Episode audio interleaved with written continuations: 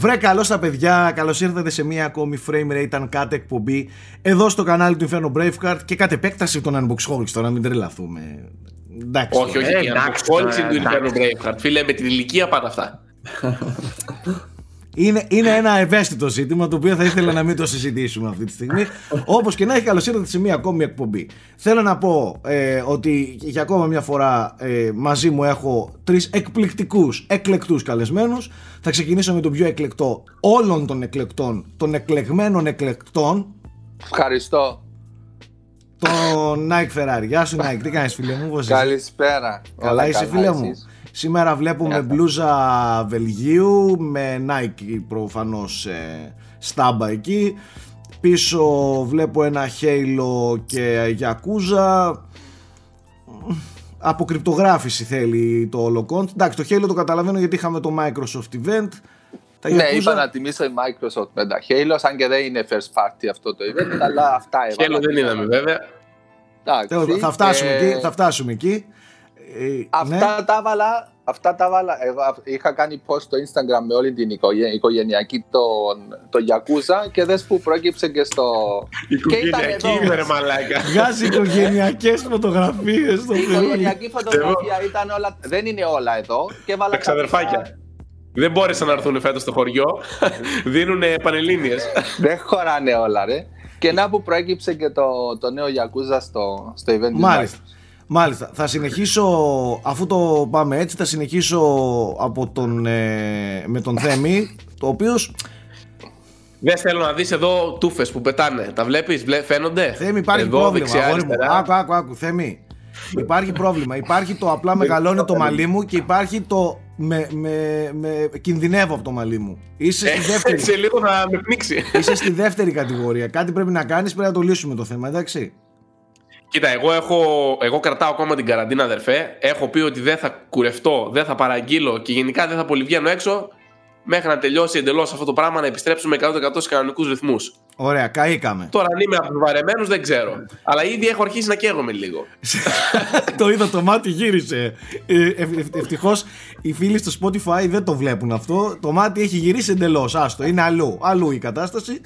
Και σε, σε ακόμη πιο αλλού κατάσταση θα πάμε στην ε, Κρήτη, στο Ηράκλειο, στον πανέμορφο αυτό άνθρωπο, ψυχικά και ε, εμφανισιακά, Γιώργο, Γιώργο Πρίτσκα ή αλλιώς, γιατί να τα λέμε, πρεζιντέντε, έτσι, ε, πρόεδρος ναι. όλων των προέδρων. Καλησπέρα φίλε ε, Γιώργο, τι κάνεις αγαπητέ μου; Καλησπέρα. Μ' αρέσει το ισπανικό έτσι είναι λίγο φαβέλας φάση, ναι, λίγο ναι, πιο ναι, ναι, αλήτικο.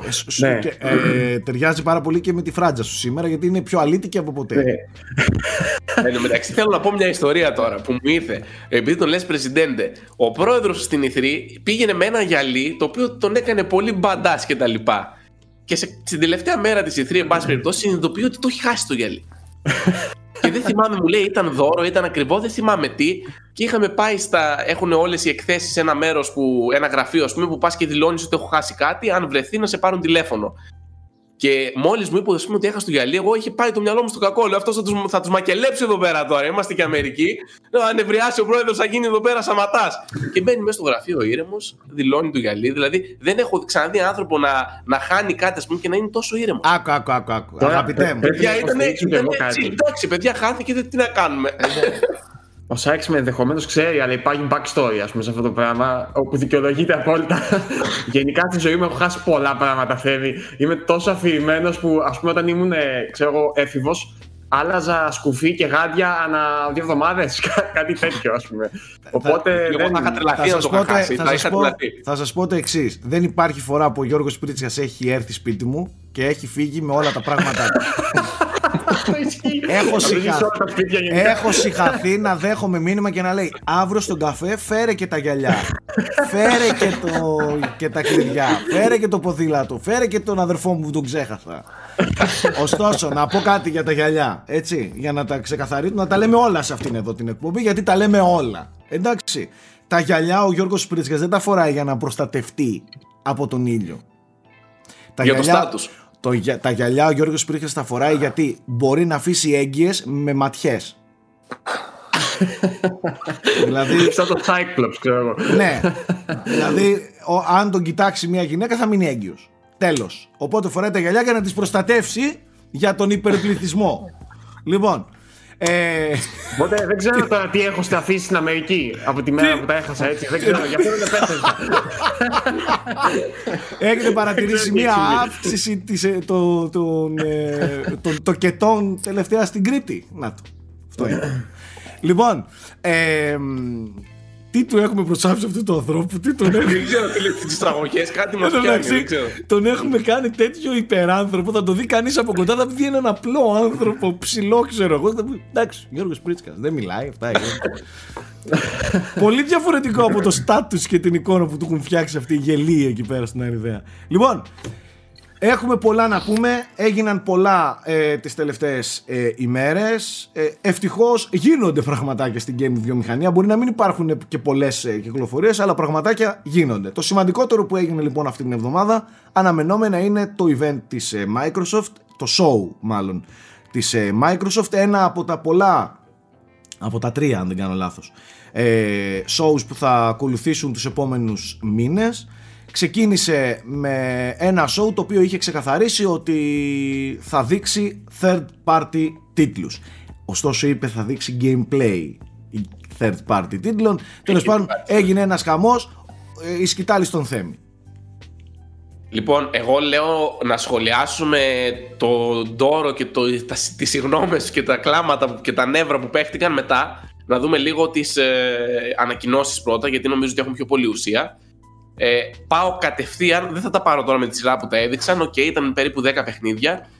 και όσο, Ε, και όσο εσύ πάω λες στο παιχνίδι που- Microsoft ε, και Xbox εγώ Αυτό είναι. θα πίνω εδώ πέρα από τη κούπα Master Chief μου με το καπελάκι του Φίλε, και- εγώ σήμερα συνικάω σε αυτό. Έχω τέτοιο Α, Frozen. εντάξει, τώρα πά- πάω να κρυφτώ Ε, τώρα. για- Θα πάω να κρυφτώ. υπερατού, Ε, Εντάξει τώρα, υπερατού. τι συζητάμε.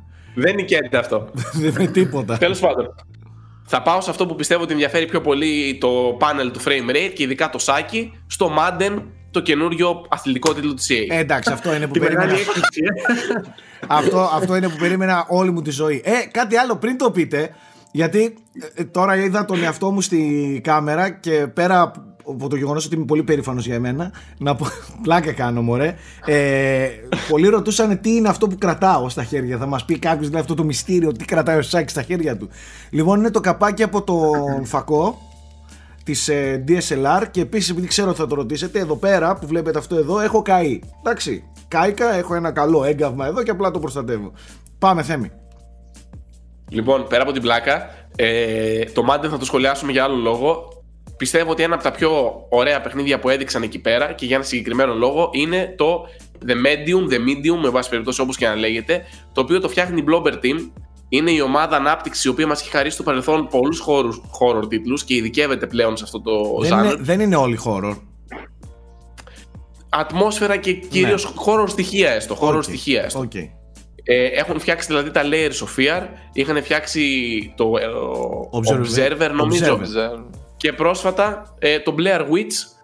Λοιπόν, τώρα φτιάχνουν το The Medium, Medium, το οποίο η μουσική του επιμελείται από τον Ακίρα Γιαμαόκα, τον θρυλικό συνθέτη των Silent Hill και μάλιστα δήλωσαν ξεκάθαρα οι δημιουργοί ότι είναι επηρεασμένοι από το Silent Hill 2, το θεωρούν ένα από τα πιο σημαντικά, όχι απλώς horror παιχνίδια, παιχνίδια γενικότερα ας πούμε, που τους έχουν επηρεάσει. Ε, είναι third person η κάμερα, είναι από πίσω από τη χαρακτήρα, οπότε αλλάζει λίγο σε σχέση με αυτά που μας έχει συνηθίσει στο στούντιο. Φαίνεται ας πούμε μεγάλη παραγωγή με ray tracing θα έχει μέσα κτλ. Ε, κυκλοφορεί για PC και μόνο Xbox Series X, όχι για το One. Είναι αποκλειστικό όσον αφορά τις κονσόλες στο επόμενης γενιάς Xbox. Για PlayStation δεν είπαν κάτι, μάλλον είναι χρονική αποκλειστικότητα όπως έχει συμβεί και στο παρελθόν. Και πάει για 2020 το παιχνίδι λογικά με το launch της κονσόλας. Τα σχόλια σε εσάς. Ε, πρώτα απ' όλα, Ακύρα Γιαμαόκα, fuck yeah, ε, τον, τον οποίο λατρεύω. Αυτομάτως η, η περίπτωση του παιχνιδιού αποκτάει πολύ περισσότερο ενδιαφέρον με, με Ακύρα Γιαμαόκα στο, στο τιμόνι της μουσικής. Επειδή τον ξέρω τον Γιαμαόκα, θέλω να πιστεύω ότι θα βοηθήσει και, και στα υπόλοιπα, έστω και συμβουλευτικά. Ε, γιατί χώνεται παντού, δεν είναι καθαρά μουσικός έχει ασχοληθεί και έχει μπει σε projects ε, και ως ε, παραγωγός ε, στο παρελθόν οπότε πολύ καλό αυτό γενικά πολύ καλή εξέλιξη αυτού του στούντιο από... έχουν κάνει πολλά παιχνίδια δεν ξεκίνησαν με το Layers of Fear απλά ε, από το Layers of Fear και μετά βλέπουμε μια ανωδική πορεία ρε παιδί μου στις παραγωγές τους πιο μεγάλες, πιο ωραίες, πιο ιδιαίτερες το Observer ας πούμε είναι εκπληκτικό παιχνίδι το Blair Witch είναι εκπληκτικό παιχνίδι και τα Layers of Fear για αυτό που ήταν ήταν πολύ δυνατά. Οπότε ναι, για μένα είναι εξαιρετική περίπτωση. Εννοείται ότι αυτό που είδα μου αρέσει πάρα πολύ.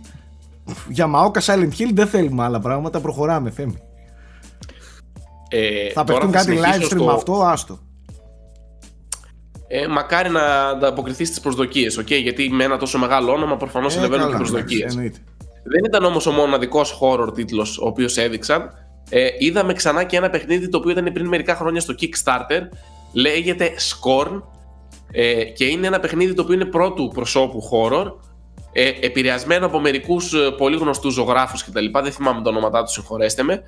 Ε, ξεχωρίζει, ας πούμε, για το εικαστικό του και θα βγει και αυτό αποκλειστικά στο Xbox Series X και στους υπολογιστές. Συγγνώμη, αλλά πρέπει τουλάχιστον να διευκρινίσω ότι ο ένας από αυτούς τους οποίους εμπνέεται καθαρά είναι ο H.R. Giger, ο οποίος έχει κάνει το σχεδιασμό των Alien. Τον Alien, ακριβώς. Και μοιάζει εξαιρετικά το παιχνίδι με αυτό. Πάρα, πάρα πολύ, ναι, μοιάζει. Το... Στο στυλ, τώρα δεν ξέρω.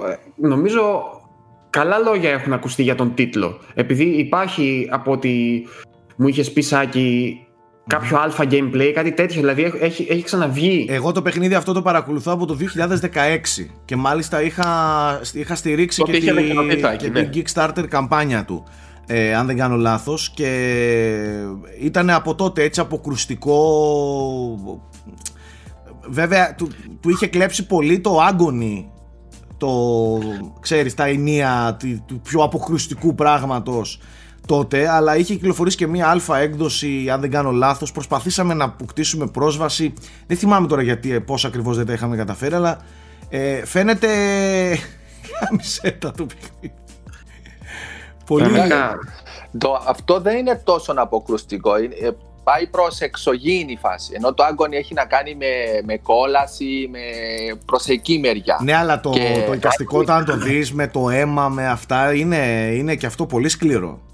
Ναι, okay, Είναι πολύ σκληρό. Έχει και αυτό πολύ σάρκα ε, και αίμα. Ε, εμένα προσωπικά μου ήταν επιθετικά ας πούμε ενοχλητικό στην όψη. Δεν ήταν, δεν, δεν είπα απλά Okay. Και νομίζω αυτό ήταν και ο σκοπός του. Ήθελε να σοκάρει καθαρά, δεν είχε κανένα άλλο ναι. σκοπό, ας πούμε. Ναι. Ωραία. Ε, αυτά ήταν τα horror που είδαμε. Αποκαλύφθηκε το sequel ενός αρκετά μεγάλου, πολύ μεγάλου βασικά IP στη racing κατηγορία. Μιλάω για το Dirt 5 το οποίο αφήνει τη σειρά Dirt Rally που για τα τελευταία χρόνια είχαμε το Dirt Rally και το Dirt Rally 2 και τώρα πάμε ε, στο Dirt 5 υπόσχεται επόμενης γενιάς off-road racing. Ε, θα κυκλοφορήσει για όλες τις κονσόλες αυτό το ξέρουμε ήδη. Ε, και για, δηλαδή για PS4, Xbox One, PS5 παντού. Υπόσχονται ωραία πράγματα. Θα είναι και 120 fps μάλιστα στο Series X Κάτι το οποίο δεν το ανέφεραν στο stream, το είδαμε στη σελίδα της Microsoft. Υποθέτω θα είναι κάποιο mode μετά.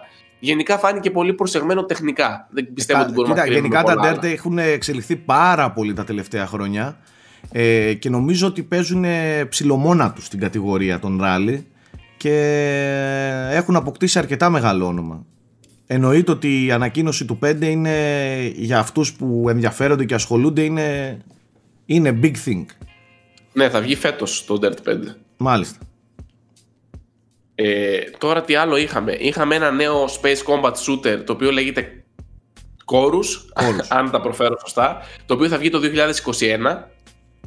Ε, OK, okay, εμένα δεν πολύ ξετρελάθηκα γιατί δεν είναι η κατηγορία μου αυτή. Δεν ξέρω αν θέλετε να σχολιάσετε κάτι. Εμένα μου άρεσε πολύ το, το σκηνοθετικό του.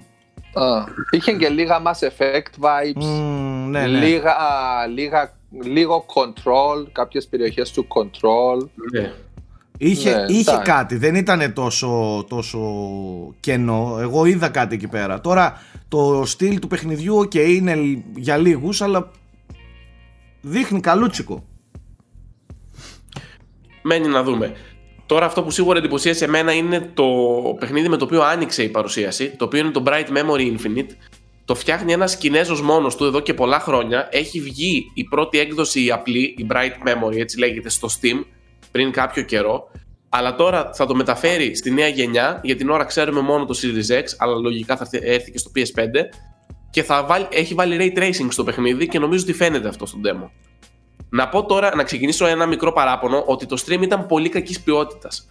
Οπότε όσοι το έβλεπαν live, έβλεπαν πολύ πιξελιασμένο το πρώτο βίντεο. Αν βάλετε και το δείτε, και αυτά που παίζουν τώρα και στο frame rate που θέτω από πίσω, ε, είναι, είναι αρκετά εντυπωσιακό. Ειδικά αν σκεφτείς ότι το έχει φτιάξει ένα άτομο μόνο του. Ε, πώς γίνεται να το έχει φτιάξει ένα άτομο, ρε φίλε αυτό; Ε, ίσως έχει πάρει έτοιμα διάφορα εργαλεία και Σίγουρα. τα έχει ενσωματώσει. Σίγουρα είναι βετεράνος προγραμματιστής, δεν είναι κάποιος χομπίστας απλώς. Εντάξει, αυτό τώρα δεν. Συγγνώμη, ξέρετε τι μου έκανε εντύπωση, ότι πέρα από το ότι είναι πολύ εντυπωσιακό, έδειξε shooting, έδειξε ένα combat με μιλή, σπαθιά και τα ναι, λοιπά, ναι. Ας πούμε, και δείχνει και οδήγηση μετά. Ναι. Δηλαδή ο τύπος, είναι... ξέρω εγώ, είναι τρία πράγματα που είναι δύσκολο τι για έναν άνθρωπο. Τι one man army είναι αυτός. Με δύο δηλαδή μπορεί να κάνουν και GTA αυτή. Είναι καλή. Φαίνεται εμπνεύστηκε να πω. Δύο τέτοιοι φτιάχνουν GTA. Ένα σου. Είχε ωραία στοιχεία, είχε λίγο Titanfall. Ρε φαίνεται απίθανο, δηλαδή κάτι καιρικά φαινόμενα, κάτι δεν τραγωνιούνται βροχές, αντανακλάσεις νερά, κάτω φωτισμοί, γάμισε το φαίνεται έπος. Ήταν τελείως over the top. Ε, ναι. ε, αλλά θύμιζε που λέει και ο Nike Bulletstorm, θύμιζε Θύμιζε ήταν... και εντωμεταξύ στην αρχή πολύ μπερδεύτηκαν και νόμιζαν ότι ήταν το Titanfall 3. Γιατί ναι, Titanfall, ναι, ναι, ναι, ναι, μοιάζει και με αυτό, ναι. Και πιο σοβαρό, γιατί ξέρεις, δεν, δεν, είναι αυτά τα νουμεράκια και οι μπάρες και πόσο damage ναι, το έκανες ναι, και ναι, το ναι, άλλο. Στο, ναι. Συνεχίζοντας τώρα, είδαμε και το Ascent για πρώτη φορά. Είναι ένα action RPG το οποίο είναι σαν Diablo με την κάμερα από πάνω, loot κτλ. Αλλά σε cyberpunk κόσμο. Οπότε είναι μια ωραία μίξη. Diablo, cyberpunk μαζί φάνηκε πολύ ενδιαφέρον και είναι από τα παιχνίδια τα οποία αν ξαναδείτε το τρέιλερ μετά εμένα τεχνικά με ψιλοεντυπωσίασε για το πόσο πλούσιο είναι στα πόσα πράγματα υπάρχουν στην οθόνη. Δηλαδή είχε πολύ λεπτομέρεια μέσα. Δεν ναι. ήταν κάτι που ρίχνεις αγώνια, αλλά για μικρότερης παραγωγή, για μικρότερης παραγωγή τίτλο, όπως ήταν όλοι βασικά του show, ε, φάνηκε πολύ όμορφο. Μάλιστα. Λοιπόν, ε, είχαμε κάποια μεγάλα χαρτιά. Αυτό είναι μεταξύ επίσης έχει κάνει ένα μεγάλο λάθος η Microsoft. Δεν ξεκαθάρισε τι είναι exclusive, τι είναι τι. Αυτό το, το The Ascent ε, δεν έχει άλλες πλατφόρμες. Στα δελτία τύπου που έστειλαν γράφουν μόνο PC και Series X και Xbox One. Και στο Twitter που τους ρώτησαν λένε δεν έχουμε άλλες πλατφόρμες να ανακοινώσουμε προς το παρόν. Οπότε αναρωτιέμαι εγώ τώρα αν έχει βάλει βέτο η Sony να μην πούνε αν βγαίνουν παιχνίδια μέχρι να κάνει την παρουσίασή της ή αν είναι exclusive. Δεν τα ξεκαθάρισε η Microsoft και είναι λίγο λάθος τώρα δεν να καθόμαστε εμείς να ψάχνουμε τι είναι exclusive και τι όχι. Ε, και δεν νομίζω ότι είναι και αυτός ο σκοπός. Ε, ένα event ε, εταιρικό ήταν με συνεργάτες τους και έδειξε στον κόσμο τα παιχνίδια. Δεν νομίζω ότι είναι υποχρεωμένη να δείχνει σε όλα αυτό είναι αποκλειστικό, αυτό δεν είναι. Αυτό που θέλει να δείξει η Microsoft, η Sony και η κάθε τέτοια εταιρεία είναι ότι στη δικιά μας πλατφόρμα αυτά τα παιχνίδια θα τα παίξετε. Τώρα, ναι, εάν θέλουν να το. Εμένα με παραξενεύει γιατί ρε φίλε, σε κράζουν όλοι ότι δεν έχεις exclusives. Και ας πούμε το The, The Medium είναι όντως, μπορεί χρονική, δεν ξέρω τι, είναι όντως για λίγο καιρό exclusive. Και εδώ διαφημίζεις, δηλαδή έχεις ένα χαρτί και δεν το δείχνεις. Δηλαδή τι κάνουν εκεί στη Microsoft; Και το συγκεκριμένο δεν το έδειξε ούτε καν ως cross-gen exclusive. Ενώ τις προάλλες έλεγε ότι τα πρώτα ένα-δύο χρόνια ε, δεν θα υπάρχει καθαρό exclusive του Xbox Series X. Ένα-δύο χρόνια είπε δεν θα υπάρχει καθαρό exclusive για τα δικά της studio. Α, για τα δικά της, οκ. Αλλά ας πούμε ναι. το The Medium είναι μόνο στο Series X. Απλά δεν ναι. το φτιάχνει αυτή, οπότε εγώ δεν έχω τον έλεγχο. Και το είχαν πει ήδη. Τους ότι... απλά θέλουν να, να επενδύσουν στο, στο exclusivity των δικών τους studios και όχι εξωτερικών συνεργασιών ας πούμε και συμβολέων. Πολλά από αυτά το πιθανότερο είναι ότι είναι χρονικές αποκλειστικότητες ε, οπότε καλύτερα να μην το διαφημίσουν κιόλας τόσο Γιατί να πω ότι είναι exclusive ενώ μπορεί μετά από πέντε μήνες να βγει στο PlayStation ας πούμε. Εντάξει, έστω και έτσι, ειδικά στο launch. Αν Γιατί πω... time exclusive στο launch window είναι πολύ καλό. Μπορεί να θέλουν να είναι πιο, πιο ξεκάθαρο ότι όταν λένε exclusive είναι exclusive. Όταν την κατηγορούν. αυτό που ήθελα να τονίσω εγώ το point το οποίο ήθελα να το πω μετά, αλλά τέλος πάντων αφού το έφερε η κουβέντα, είναι ότι δεν ήταν πολύ ξεκάθαρη στις πληροφορίες. Δηλαδή, ξεθάψαμε ότι το Dirt έχει 120 FPS μετά. Δηλαδή, βγάλε τις πληροφορίες να τις καταλάβουμε στο event. Μην πετάς απλά τα τρέλερ το ένα μετά το άλλο. Δηλαδή, okay, είναι πάμε λίγο να δούμε τα παιχνίδια και θα το κουβεντιάσουμε μετά. Τι άλλα έδειξε η Microsoft; Ε, είχαμε το Second Extinction, ένα co παιχνίδι με δεινοσαύρους κτλ. Ε, αυτό φτιάχνεται από, το, από τα Avalanche Studio Group, από την ομάδα που είχε κάνει το Generation Zero στο παρελθόν. Το προηγούμενο παιχνίδι τους δεν είχε πάει και τόσο καλά. Φαίνεται ενδιαφέρον αυτό. Ε, νομίζω τα καινούργια καλύψαμε. Α, όχι, ψέματα. Θα πάω, θα πάω μετά να έχει αυτά που ξέραμε ήδη, να πάμε στα καινούργια. Και ανακοίνωσε και η Bandai Namco το Scarlet Nexus, το οποίο κλασικά η Bandai δίνει πόνο στους λάτρεις των άνιμε. Είναι πάλι με αυτό το εικαστικό στυλ. Φάνηκε αρκετά ωραίο. Και είδαμε και μια, ένα ωραίο adventure με πολύ ωραίο εικαστικό, το Call of the Sea. Αυτά από, και, αυτά από καινούρια. Ε, Μάλιστα. Σε αυτά που ξέραμε τώρα, σε αυτό που λέει ο Nike, μάθαμε ότι το Yakuza το 7 όπως λέγεται στην Ιαπωνία ή Yakuza Like a Dragon όπως λέγεται στη Δύση θα έρθει στις επόμενες γενιάς κονσόλες στο Series X. Ε, είδαμε ένα καινούριο cinematic trailer. Ε, είδαμε το Vampire Bloodline Vampire The Masquerade Bloodlines 2 το πέτυχα. Το οποίο φαίνεται φανταστικό και το οποίο μακάρι να είναι έστω και πολύ κοντά σε ποιότητα σε σχέση με το, με το πρώτο. Ε, οι μικρότεροι και οι νεότεροι ενδεχομένως να μην γνωρίζουν την ιστορία αυτού του παιχνιδιού, αλλά το πρώτο θεωρείται ένα από τα σπουδαιότερα RPGs όλων των εποχών. Ε, έχει πολύ βαριά ιστορία, ειδικά για τους πισάδες και μακάρι το δεύτερο ξαναλέω να είναι έστω και κοντά σε ποιότητα. Ας μην είναι το ίδιο καλό. Ας είναι κοντά και νομίζω ότι είμαστε όλοι καλυμμένοι. Νομίζω το πρώτο ήταν PC exclusive ή βρήκε τον τρόμο του και σε κάποια κονσόλα. Τότε, τότε ναι, αλλά τώρα να, μετά από χρόνια δεν ξέρω αν προέκυψε κάτι θε, να, να σου πω την αλήθεια. Αλλά τότε ναι, ήταν PC όταν πρώτο κυκλοφόρησε. Ναι. Αυτό που ήθελα να πω εγώ γι' αυτό είναι ότι έχουν κάνει έναν δικό τους μηχανισμό. Τα, σχεδόν όλα τα παιχνίδια από αυτά που είπα μέχρι στιγμής θα υποστηρίζουν smart delivery. Όσα βγαίνουν δηλαδή και στο Xbox One, θα μπορείς χωρίς να τα αγοράσεις δεύτερη φορά, να βάζεις το CD μέσα στο Series X και να παίζεις την έκδοση του Series X. Όχι με backwards compatibility, να παίζεις το παιχνίδι. Ναι, θα κατεβάζει κάποιο patch με τα assets. Ακριβώς. Τα... Θα κατεβάζει τα textures, δεν ξέρω εγώ τι, ναι. και θα παίζεις την έκδοση του Series X χωρίς επιπλέον χρέωση. Okay. Λογικά και η Sony θα ακολουθήσει το ίδιο μονοπάτι με cross-buy. Ε, αλλά αυτό μένει να το δούμε. Το Bloodline σε πάση περιπτώσει θα έχει και cross-generation save. Δηλαδή, άμα παίζεις το One, θα μπορείς να πάρεις το χαρακτήρα σου και να τον πας και στο Series X. Δεν θα χρειαστεί καν να το αρχίσεις από την αρχή του παιχνίδι. Ωραία, αυτό το, το κάνουν και άλλα παιχνίδια αυτό. Για ναι. παράδειγμα το, το Destiny και ξέρω Grand Theft Auto Το Grand Theft Auto Online, ναι.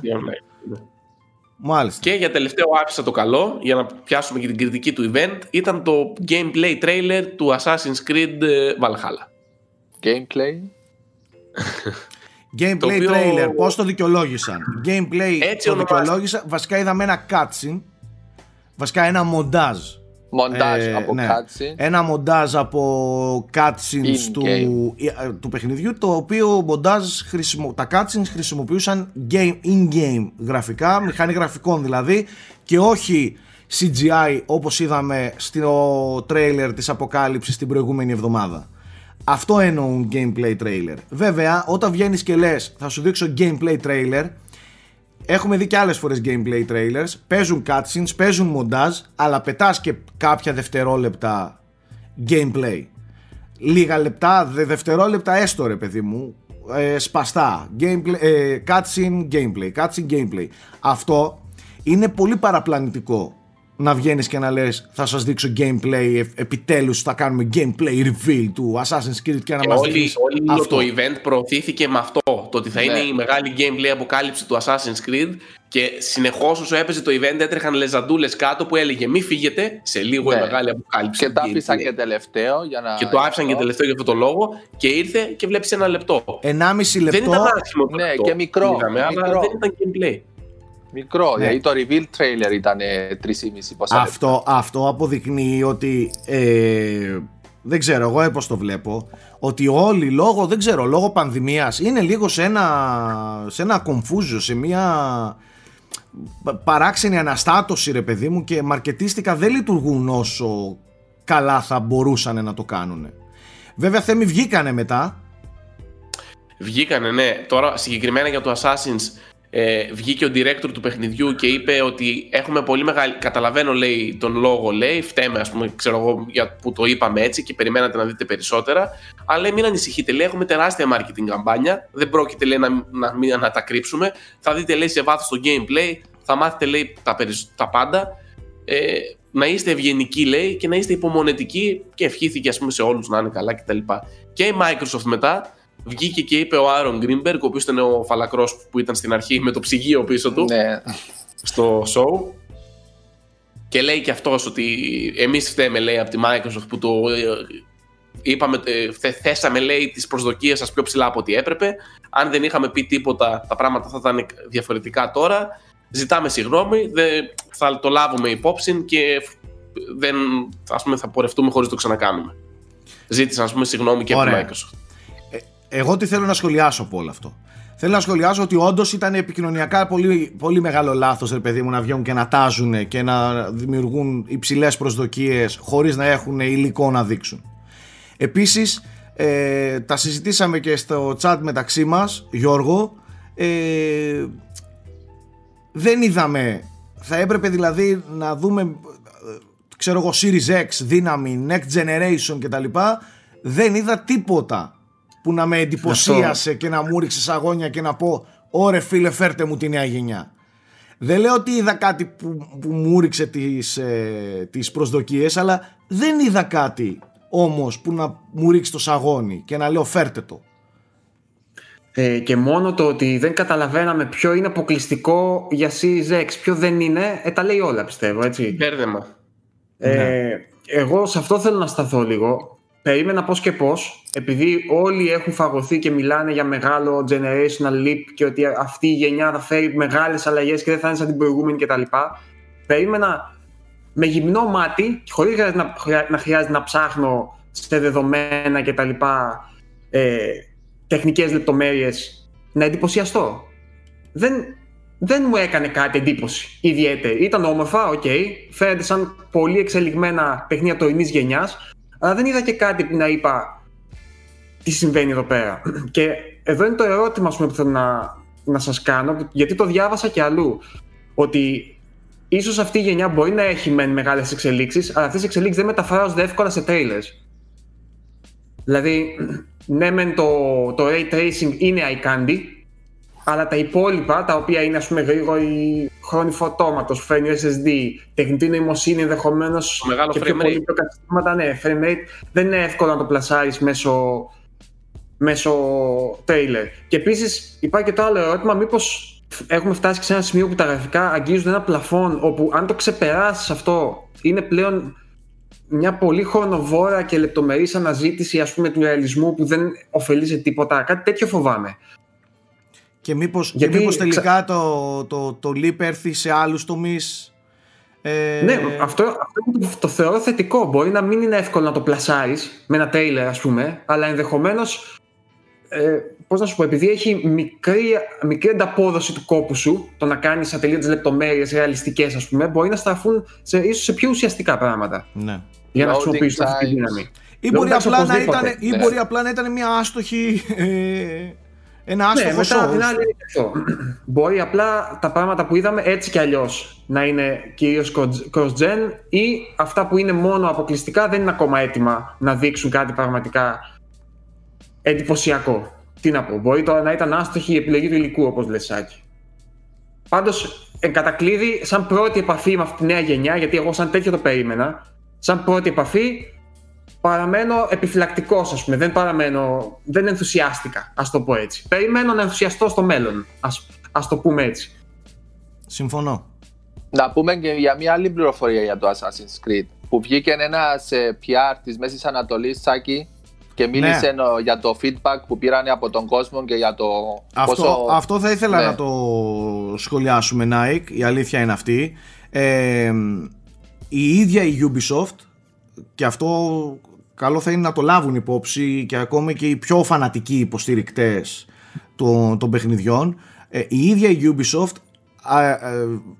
ο, ο Middle East ε, head, ε, ο επικεφαλής της Μέσης Ανατολής της, του marketing της Ubisoft βγήκε και είπε ότι οι τύποι εκεί στη, που τα φτιάχνουν έχουν πάρει λέει, το feedback το αρνητικό από, το προηγούμενο, από τα προηγούμενα παιχνίδια που αφορούν το, τα fetch quest, που αφορούν το open world, που αφορούν το, το, το μέγεθος του κόσμου που είναι αχανής και, και ζορίζει και γενικά χάνει την ουσία του ε, και ότι το, το Viking το, το, και το νέο Assassin's Creed, το Valhalla δηλαδή, συγγνώμη, ε, δεν είναι το μεγαλύτερο παιχνίδι που έχουν φτιάξει, ούτε με τον μεγαλύτερο κόσμο και θα επενδύσουν πολύ περισσότερο στην ουσία από ότι ε, στα προηγούμενα παιχνίδια που επένδυαν απλά στο χάος.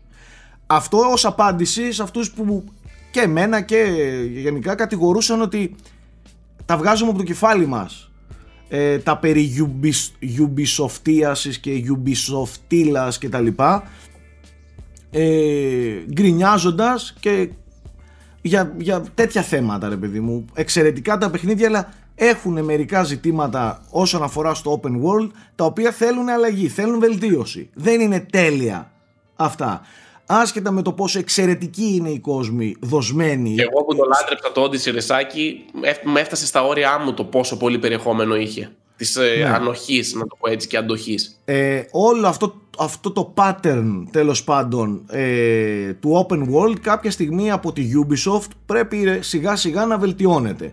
Δεν γίνεται να λειτουργούμε ακόμα με, με, με πύργους, να το πω έτσι πολύ, πολύ γενικά. Και να yeah. γεμίζεις και να καταλαμβάνει η ιστορία. Νομίζω ότι μπορούμε να δούμε και με λίγο πιο θετικό μάτι τα 15 studios που δουλεύουν πλέον στο παιχνίδι, που σημαίνει ότι ενδεχομένως να δουλεύουν να κάνουν ένα πιο ζωντανό κόσμο και όχι έναν μεγαλύτερο κόσμο. Αυτό. Πιο οργανικό. Οπότε, ναι. ναι ε, εγώ μόνο με θετικό μάτι βλέπω αυτή τη δήλωση. Αν ισχύει βέβαια, έτσι. Αν ισχύει, ναι. μακάρι. Ναι, αυτό είναι ε, όντως. Ναι. Ε, Μιας και είμαστε στα της Ubisoft, θέλω να πω και εγώ κάτι. Μια απογοήτευση που, που βίωσα και την έμαθα μετά το reveal trailer. Δηλαδή μετά την εκπομπή που γυρίσαμε την προηγούμενη φορά. Ε, έχει, αφορά τη συλλεκτική και την πολιτική της, ε, το πώς θα αντιμετωπίσει τι όποιες συλλεκτικές εκδόσεις του Βαρχάλα. Και εξηγώ. Ε, πολλά παιδιά, ευλόγως, Κύπροι και Έλληνες, και στο φόρουμ και στο Facebook και κάτω στα σχόλια στο YouTube, μάθανε, είδανε την συλλεκτική που ανακοινώθηκε για το Βαρχάλα και ρωτούσαν από πού θα την πάρετε. Ε, Δυστυχώς, αδικαιολόγητα και κατακριτέα, δεν μπορείτε να την πάρετε εύκολα. Γιατί η Ubisoft, η ευρωπαϊκή Ubisoft, δεν ξέρω τι γίνεται στην Αμερική, στην Οκεανία, στη Μέση Ανατολή, στην Ευρώπη, ε, μία συλλεκτική θα βγει. Δεν είναι όπως παλιά που έβγαινε μία ευρέως ε, διαθέσιμη σε όλα τα μαγαζιά και υπήρχε και μία τούμπανη στο UB Store. Το Valhalla θα έχει μία μόνο συλλεκτική τούμπανη και είναι αποκλειστική στο UB Store. Ωραία μέχρι εδώ. Το πρόβλημα είναι ότι η Ubisoft εδώ και δύο χρόνια την Κύπρο και πολλές άλλες χώρες της Ευρώπης τις αφαίρεσε από χώρες αποστολής των προϊόντων της. Πέρσι το Φλεβάρι αφαίρεσε και την Ελλάδα Οπότε, ο Έλληνας και ο Κύπριος που έχει την καλή διάθεση, πρόθεση, επιθυμία και λεφτά και θέλει να πάρει τη συλλεκτική, δεν μπορεί να την πάρει. Δεν γίνεται αυτή η διάκριση να φτύνεις στα δύο τρίτα των χωρών της Ευρώπης, κυρία Ubisoft. Δεν γίνεται. Και ε, όταν προσπάθησα να επικοινωνήσω μαζί τους και να μου εξηγήσουν τους λόγους, μου προβάλλανε κάτι πολύ φθηνές δικαιολογίες. Εγώ δεν ζητώ Ubisoft να μου τη στείλει δωρεάν. Πες μου, ωραία, είσαι σε νησί, είσαι μακριά, μου κοστίζει τόσα. Ε, θα τα πληρώσω. Στείλε μου τη. Δεν, ούτε καν θέλεις να μου τη στείλεις. Περίεργο. Τι να πω, δεν ξέρω. Μου φαίνεται πολύ περίεργο. Ε, δηλαδή, ακόμα, ναι, ούτε, ούτε για κορονοϊό μου πρόβαλαν δικαιολογία ότι ξέρεις τι δεν είναι αρκετά τα νούμερα, δεν είναι αρκετό αυτό. Ούτε, δηλαδή, ακόμα και να μου λέγανε, ξέρεις, ε, Mr. George, whatever. Ε, επειδή αφαιρέσαμε κάποιες χώρες γιατί ε, είχαμε μεγάλα, μεγάλο ποσοστό απολειών. Χαμένο μπακέτσο, σπασμένο μπακέτσο, ξέρω εγώ. Κάτι, κάτι το logistics πρόβλημα είναι, να, να ξέρεις. Ωραία κυρία μου, ξέρεις τι, χρησιμοποίησε όποια αποστολή θέλεις εσύ, κοστολόγησε την όσο θέλεις, ασφάλισε την, εντάξει, αν χαθεί θα αποζημιωθείς, δεν θα, δεν θα υπομειστείς εσύ το κόστος και στείλε μου την. Είμαι εδώ πρόθυμος να το, να το αγοράσω και δεν μου το στέλνεις. Σε μια αγορά που γενικά πηγαίνουν εξαιρετικά τα Assassin's Creed, πόσο μάλλον με, με, με το προηγούμενο ναι. να είναι ελληνικό. Και τώρα είναι το Assassin's, μετά θα υπάρχουν fans του, του Watch Dog Legion που πάλι δεν, δεν, δεν, μπορούν, να, δεν μπορούν να αγοράσουν πλέον από το Ubisoft.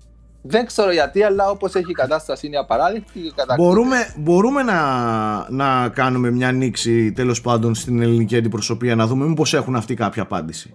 Nike. Ε, θα μπορούμε, αλλά πάλι και η ελληνική αντιπροσωπεία. Όχι ότι μπορεί να κάνει και πολλά πράγματα, ναι, αφού είναι, ναι, είναι η, η Ubisoft Ευρώπης. Απλά ε, ε, έβγαλε σε δύο-τρία στάδια. Έβγαλε πρώτα την Κύπρο πριν. Δηλαδή οι Κύπροι, οι Κύπροι δεν μπόρεσαν να αγοράσουν σκέψου, να τιμήσουν την Ελλάδα, δεν μπόρεσαν να αγοράσουν την Pantheon Edition από το Ubisoft. Μας είχε πετάξει πριν κυκλοφορήσει η Pantheon. Οι Έλληνες ευτυχώς προλάβανε και μετά τους πετάξει έξω. Ε, και τώρα Τώρα οι Βαρχάλα, οι collectors που είναι πολύ ωραία και τούμπανοι, πώς; Και εκμεταλλεύονται οι μαυραγωρίτε, οι σκάλτε, οι resellers στο eBay αριστερά-δεξιά. Πώς τιμώρεις έτσι τους φαν σου, δεν μπορώ να το καταλάβω. Αδικαιολόγιο. Αυτό με τις συλλεκτικές, εφόσον θέλει ο άλλος να αγοράσει, να του δίνεις το δικαίωμα. Τέλος πάντων. Ναι, anyway, αυτά. Ε, Έπρεπε να το πω και περισσότερο ενημερωτικά γιατί με ρωτάνε παιδιά, Nike, πού θα βρω τη συλλεκτική; Α, αν έχεις φίλο στην Αγγλία καλά και Γερμανία. Καλά έκανες, δεν το συζητάμε. Θέμη. Ναι. Ήθελα να κλείσω τέλος πάντων το κεφάλαιο του Xbox να πω ότι εν τέλει το έκριναν αρκετά αυστηρά οι fans. Δηλαδή, άμα δείτε, έχει κάνει μια ψηφοφορία ο Τζεοφ Κίλι και πάω σε αυτόν γιατί μετά θα πάω εκεί πέρα γενικά στις ειδήσεις. Ε, και οι περισσότεροι το έχουν βαθμολογήσει με D το show, δηλαδή είχε βάλει A, B, C, D τη βαθμολογία βάζεται. Οι περισσότεροι έβαλαν C και κάτω και οι περισσότεροι. Είδα επίσης ότι έφαγε απίστευτα dislikes. Ε, αναγκάστηκε να κατεβάσει και το stream ε, λόγω των dislikes, αν δεν κάνω λάθος. Και τέτοια πράγματα, ρε παιδί μου. Γενικά έφαγε πολύ κράξιμο. Εγώ, Τώρα... εγώ καταλαβαίνω ναι. την απογοήτευση. Καταλαβαίνω την απογοήτευση. Ωστόσο, δεν καταλαβαίνω την τόση υπερβολή στο, στην κριτική. OK, okay, εντάξει, δεν ήταν καλό το show. OK, okay, δεν σου δείξαν Assassin's Creed gameplay. Και το, το θέμα ξέρεις ποιο είναι ότι το show αυτό αν είχαν δείξει πρώτα το scale όλα τα άλλα Γιατί τέτοια υπερβολή στο hate και τόσο, τόσο μανία να τους καταστρέψουν και είναι Μάιος. Δηλαδή, πριν κάνει την Πριν μια εβδομάδα, πριν μια εβδομάδα σου ανακοίνωσαν το Valhalla. Τι θα στο δώσουν όλο στην τελική. Θα μου πεις Πολύ σωστά, έχεις δίκιο. Ναι, έλεγαν gameplay. Κάναν μαλακία. Δεκτών. Αλλά εντάξει, ρε παιδιά. Κουλάρετε. Δεν είδα την gameplay Assassin's Creed. Γιατί πρέπει δηλαδή να πας να τους κυνηγήσει, να κάνεις report σε αυτό, dislike. Γιατί τόσο πολύ. Δεν είναι λίγο υπερβολή ρε μα, εγώ το βλέπω έτσι. Κοίτα, φταίει, φταίει και η Microsoft δικαιολογημένα έκραξε πολλοί κόσμος γιατί το είχαν εκθιάσει πολύ το event. Έλεγαν, ας πούμε, κάτι πολύ μεγάλες κουβέντες στο Twitter ότι αλλάζουν όλα μετά το αυριανό, κουβέ, ε, μετά το αυριανό event. Οπότε, εντάξει, πολλοί κόσμος έκραξε γι' αυτό. Ε, εγώ πάντως θέμη. Α, συγγνώμη, πες, πες, ολοκλήρωσε. Ήθελα να πω ότι αυτά που έδειξαν δεν ήταν απαραίτητος κακά. Δηλαδή, είδαμε κάποια παιχνιδάκια τα οποία, αν τα έδειχναν στο τέλος ή αν τα έδειχναν μέσα σε μια μεγαλύτερη 3, ε, ίσως και να μας άρεσαν, που ήδη άρεσαν σε πολύ κόσμο. Μα Απλά, μας άρεσαν anyway. Η πρώτη επαφή όμως με μια τέτοια, και ειδικά τώρα που είχε λίγο momentum, πήγαν όλοι και για να δούμε τι είναι αυτό το Series X. Εγώ και το event... δείξει το γέλο ναι. να μας πέσουν τα μάτια, δείχνεις indie Μα, παιχνίδια. Πρώτα απ' όλα, Άστα για μετά. Πρώτα απ' όλα, πρώτα απ' όλα σου είπε ότι θα στα δείξει. Ναι, εντάξει, όχι. Τα first party. Ε, σε αυτό, δε, σε αυτό δεν σε, δε σε κορόιδεψε κανείς. Σου είπε θα σου δείξει αυτή τη στιγμή άλλα παιχνίδια. Δεν θα σου δείξει τα δικά της. Τα δικά της θα τα δείξει με στον Ιούλιο. Κάνω λάθος αυτό; Όχι, όχι, το είχαν ξεκαθαρίσει αυτό εξ αρχής. Απλά κατ' εμέ έπρεπε να, να τα δείξουν πρώτα τα μεγάλα τους χαρτιά. Γιατί, Γιατί, μπορεί να ξεκινάνε, μπορεί να ξεκινάνε και να θέλουν μπορεί να ξεκινάνε και να θέλουν να κορυφώνεται το πράγμα όσο πλησιάζει και το τέτοιο. Δεν, δεν καταλαβαίνω γιατί πρέπει. Εύσημα, γιατί... Αξίζουν εύσημα μόνο για Σας το καλό ότι μάθε, επιχείρησαν ρε. κάτι τέτοιο. Σας καλό μάθε τόσο καιρό που δίνει αβέρτα τις πληροφορίες και τα, τα πάντα Θέλατε όλοι οι αβέρτα να έρχονται μπροστά σας Άσε τον κόσμο να θέλει να κάνει και λίγο το marketing Πολύ λάθος ξαναλέω που το προώθησε ως έτσι Ως Ναι. gameplay, αυτό, next gen κτλ Που Αυτό ήταν το μοναδικό λάθος που εγώ τις, τις ρίχνω Και σε αυτό ήταν τραγική ρε παιδί μου, οκ, δεκτό Αλλά εντάξει θα τα δείξει και τα, και τα αν έχει, γιατί εκεί είναι μεγάλη η ουσία, εάν έχει, θα τα δείξει. Halo θα το δείξει. Παιδιά δεν γίνεται για να να το δείξει. αφιερώνει Θα το ολόκληρο δείξει. event. Σε ένα μήνα, σε Σίγουρα δύο θα μήνες, δείξει. σε τρεις μήνες. Θα το δείξει το μαλακισμένο το Halo, θα το δούμε. Μην Όχι, το αγχώνεσαι. είπαν Σε τον δύο. Ιούλιο θα το δείξουν Σε και δύο, αυτό Ιούλιο. και τη Ναι, ναι, Initiative ναι. και πολλά ας πούμε. Εντάξει, είναι και γιατί αυτό το- με τον κορονοϊό, ίσως δεν ήταν έτοιμα. Αυτό ήθελα να πω. Τους δίνω εύσημα που τουλάχιστον επιχείρησαν κάτι τέτοιο, ας πούμε, την εποχή του κορονοϊού. Ξέρω εγώ, και- αξίζει και αυτό. δε- Μέσα από τα σπίτια Κάτι τους θέλει να πει ο προσπάθησαν και Γιώργος. έβαλαν Κάτι το- θέλει να πει ο Ναι. Γιώργος. Ναι, εγώ θέλω να πω και μια άλλη οπτική που είναι πολύ πιο νομίζω αισιό- αισιόδοξη ότι πρέπει να μπούμε λίγο και στα, στη θέση αυτών των μικρών indie studio οι οποίοι είχαν για πρώτη φορά ένα τόσο μεγάλο κοινό στο πιάτο τους και όλα τα φώτα της δημοσιότητας στραμμένα πάνω τους και δεν είναι λίγο πράγμα για αυτά τα studio. Δηλαδή, μπορεί Βέβαια. μεν η, η, η Microsoft να έκανε τρομερά κακή διαχείριση των προσδοκιών που, είχαμε, που είχε δημιουργήσει η ίδια δηλαδή για αυτό το, το event, αλλά για αυτά τα studios ε, εγώ το, το θεωρώ νίκη. Το ότι να τώρα το, το medium, κοιτάξτε τι δημοσιότητα παίρνει και πώς το συζητάμε και τα Το λοιπά. σκόν. Ενδεχομένως αν ήταν ε, ανάμεσα σε άλλα πέντε μεγαθύρια της Microsoft να είχε χαθεί, έτσι. Να λέγαμε, α, θυμάστε και το μικρό παιχνιδάκι, ενδιαφέρον φαινόταν. Δηλαδή, έχει και ένα θετικό το όλο θέμα. Ξαναλέω, μεγάλη αστοχή από άποψη διαχείρισης προσδοκιών. Προφανώς, Από ναι. την άλλη, ε, ε, το ότι το έβαλε πρώτο μπορεί εμένα να μην με ικανοποιήσει προσωπικά, αλλά έχει κάποια ωφέλη για αυτούς που ήταν εκεί πέρα. Και επίσης, παιδιά, για, για, για την υπερβολή που είπες πριν, δεν πρέπει να ξεχνάμε ότι όλες αυτές οι αστοχίες είναι marketing αστοχίες. Δεν, είναι ουσ- δεν έχουν ουσία. Δηλαδή, δεν, δεν, δεν, δεν, δεν μας έδειξε ότι το Assassin's Creed δεν θα είναι καλό, ας πούμε. Ακριβώς. Όταν βγει το Assassin's Creed, αυτό το πράγμα δεν θα έχει καμία σημασία. Αλλά ουδέμια σημασία, α πούμε. Δηλαδή, είναι λόγια του αέρα αυτό το πράγμα που κάνουμε τώρα. Είναι απλά σχολιάζουμε την προώθηση του marketing, η οποία εν τέλει δεν έχει καμία σημασία όταν κυκλοφορήσει το παιχνίδι.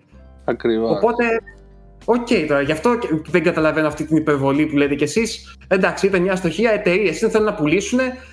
Σε πολλά πράγματα, εγώ το βρίσκω λίγο off, το στυλ της, της Microsoft. Θεωρώ ότι έχει κάνει μια στροφή 180 μοιρών σε ύφος. Προσπαθεί να το παίξει έτσι λίγο κοντά στον gamer και τέτοια, αλλά φαίνεται λίγο επιτηδευμένο πολλές φορές. Ε, αλλά οκ. Δηλαδή δεν, δεν με ενδιαφέρει κιόλας στην τελική, ρε παιδί μου. Δεν, δεν θα χαλάσει ή θα φτιάξει μέρα μου από το αν η Microsoft κάνει καλή marketing καμπάνια ή όχι. Με ενδιαφέρει τα παιχνίδια της με παιχνίδια. ενδιαφέρουν. Αυτό. Ναι. Ε, ναι, εγώ όταν έρθουν να τα δούμε, ας πούμε. Τώρα από εκεί και πέρα. Ελπίζω τον Ιούλιο να δείξει ωραία πραγματάκια. Ε, Γιατί Να πω και Γιώργο, κάτι άλλο. Πλέον οι πριν πάω- προσδοκίες είναι πολύ μεγάλες για εκείνο το event. Ε, οι προσδοκίε είναι μεγάλες όχι για το event θέμα. Οι προσδοκίε είναι μεγάλες για το παιχνίδι. Αυτό, Οι αυτό εννοώ. προσδοκίες Για είναι τα παιχνίδια που θα αυτό βγουν είναι. εκεί πέρα. Ναι, ε, τι να κάνουμε. Ε, Εγώ θέλω να πω πάντως- και κάτι άλλο για τη Microsoft. ναι. Α, ότι πέρα από το event ανακοίνωσε όλη την στρατηγική της ε, με, τις, με τον τρόπο που θα δώσει τις πληροφορίες τέλος πάντων μέχρι και, τον, και το φθινόπωρο. Δηλαδή θα έχει τώρα επί τρεις μήνες ε, κάθε μήνα ένα show ε, συν κάποιες έξτρα από ό,τι κατάλαβα πληροφορίες που θα είναι του Jeff Keighley ας πούμε που ενδεχομένως να το εμπλέκει και γενικά είναι πολύ κρυστάλλινη στον τρόπο που θα παραδώσει τις πληροφορίες της μέχρι να κυκλοφορήσει η κονσόλα. Και αυτό είναι, είναι, είναι και πολύ καλό, γιατί από τη μία, κατά τη γνώμη μου, δείχνει εμπιστοσύνη και μια τιμιότητα που σου λέει: Κοίτα, αυτή είναι η πρότασή μου. Ξέρουμε τι θέλουμε, ξέρουμε πώς θέλουμε και είμαστε έτοιμοι να, να μοιράσουμε σιγά σιγά τις πληροφορίες. Δηλαδή, μου δείχνει ότι έχει ένα σχέδιο ξεκάθαρο. Από την άλλη, βέβαια, τον αποκαλύπτεις τόσο καθαρά πότε θα παραδώσεις μια πληροφορία, ενδεχομένως να δίνει ένα πλεονέκτημα για να διαχειριστεί την εικόνα ή και την πληροφορία που θέλει ο ανταγωνιστής σου. Έτσι. Δηλαδή, τώρα που η, η Sony ξέρει ότι τον Ιούλιο η Microsoft θα βγάλει τα first party της, είναι πολύ εύκολο, αν έχει τέτοια, πον- έχει τέτοιο πονηρό σκοπό, ας πούμε, να προγραμματίσει κάτι παρόμοιο που ξέρει ενδεχομένως ότι έχει πιο βαριά χαρτιά για να ενθουσιάσει, έστω και με teasers, έτσι. Λίγο πριν ή λίγο μετά για να κλέψει τη δημοσιότητα. Οπότε είναι λίγο εκτεθειμένη, αλλά παρόλα αυτά τίμια η Microsoft κατά τη γνώμη μου και πολύ έτοιμη τη βλέπω. Mm-hmm. Συμφωνώ απόλυτα. Ίσως εκτεθειμένη, αλλά παράλληλα άλλο τόσο ε, σίγουρη για αυτά που έχει να Αυτό, ξέ, ξέρεις τι, πριν που λέγαμε για το τέτοιο Nike, για το, ε, πώς λέγεται, fast delivery, smart delivery. Smart delivery. Για το smart delivery, ε, όταν το προωθείς αυτό το πράγμα, πάει να πει ότι ουσιαστικά δεν σε νοιάζει να αγοράσει κάποιος το Series X. Σε νοιάζει απλά να τραβήξει στην πλατφόρμα σου τα third parties. Γιατί ο άλλος σου λέει, αφού μπορώ να το πάρω τώρα στο Xbox One, ας πούμε, και όταν στο μέλλον, αν θέλω να αλλάξω κονσόλα, γιατί να μην το έχω και εκεί για επιλογή. Οπότε είναι μια έξυπνη τακτική που νομίζω η Sony πρέπει να απαντήσει. Αν ναι, θέλει να κρατήσει αρκετά third parties αυτό το φθινόπωρο.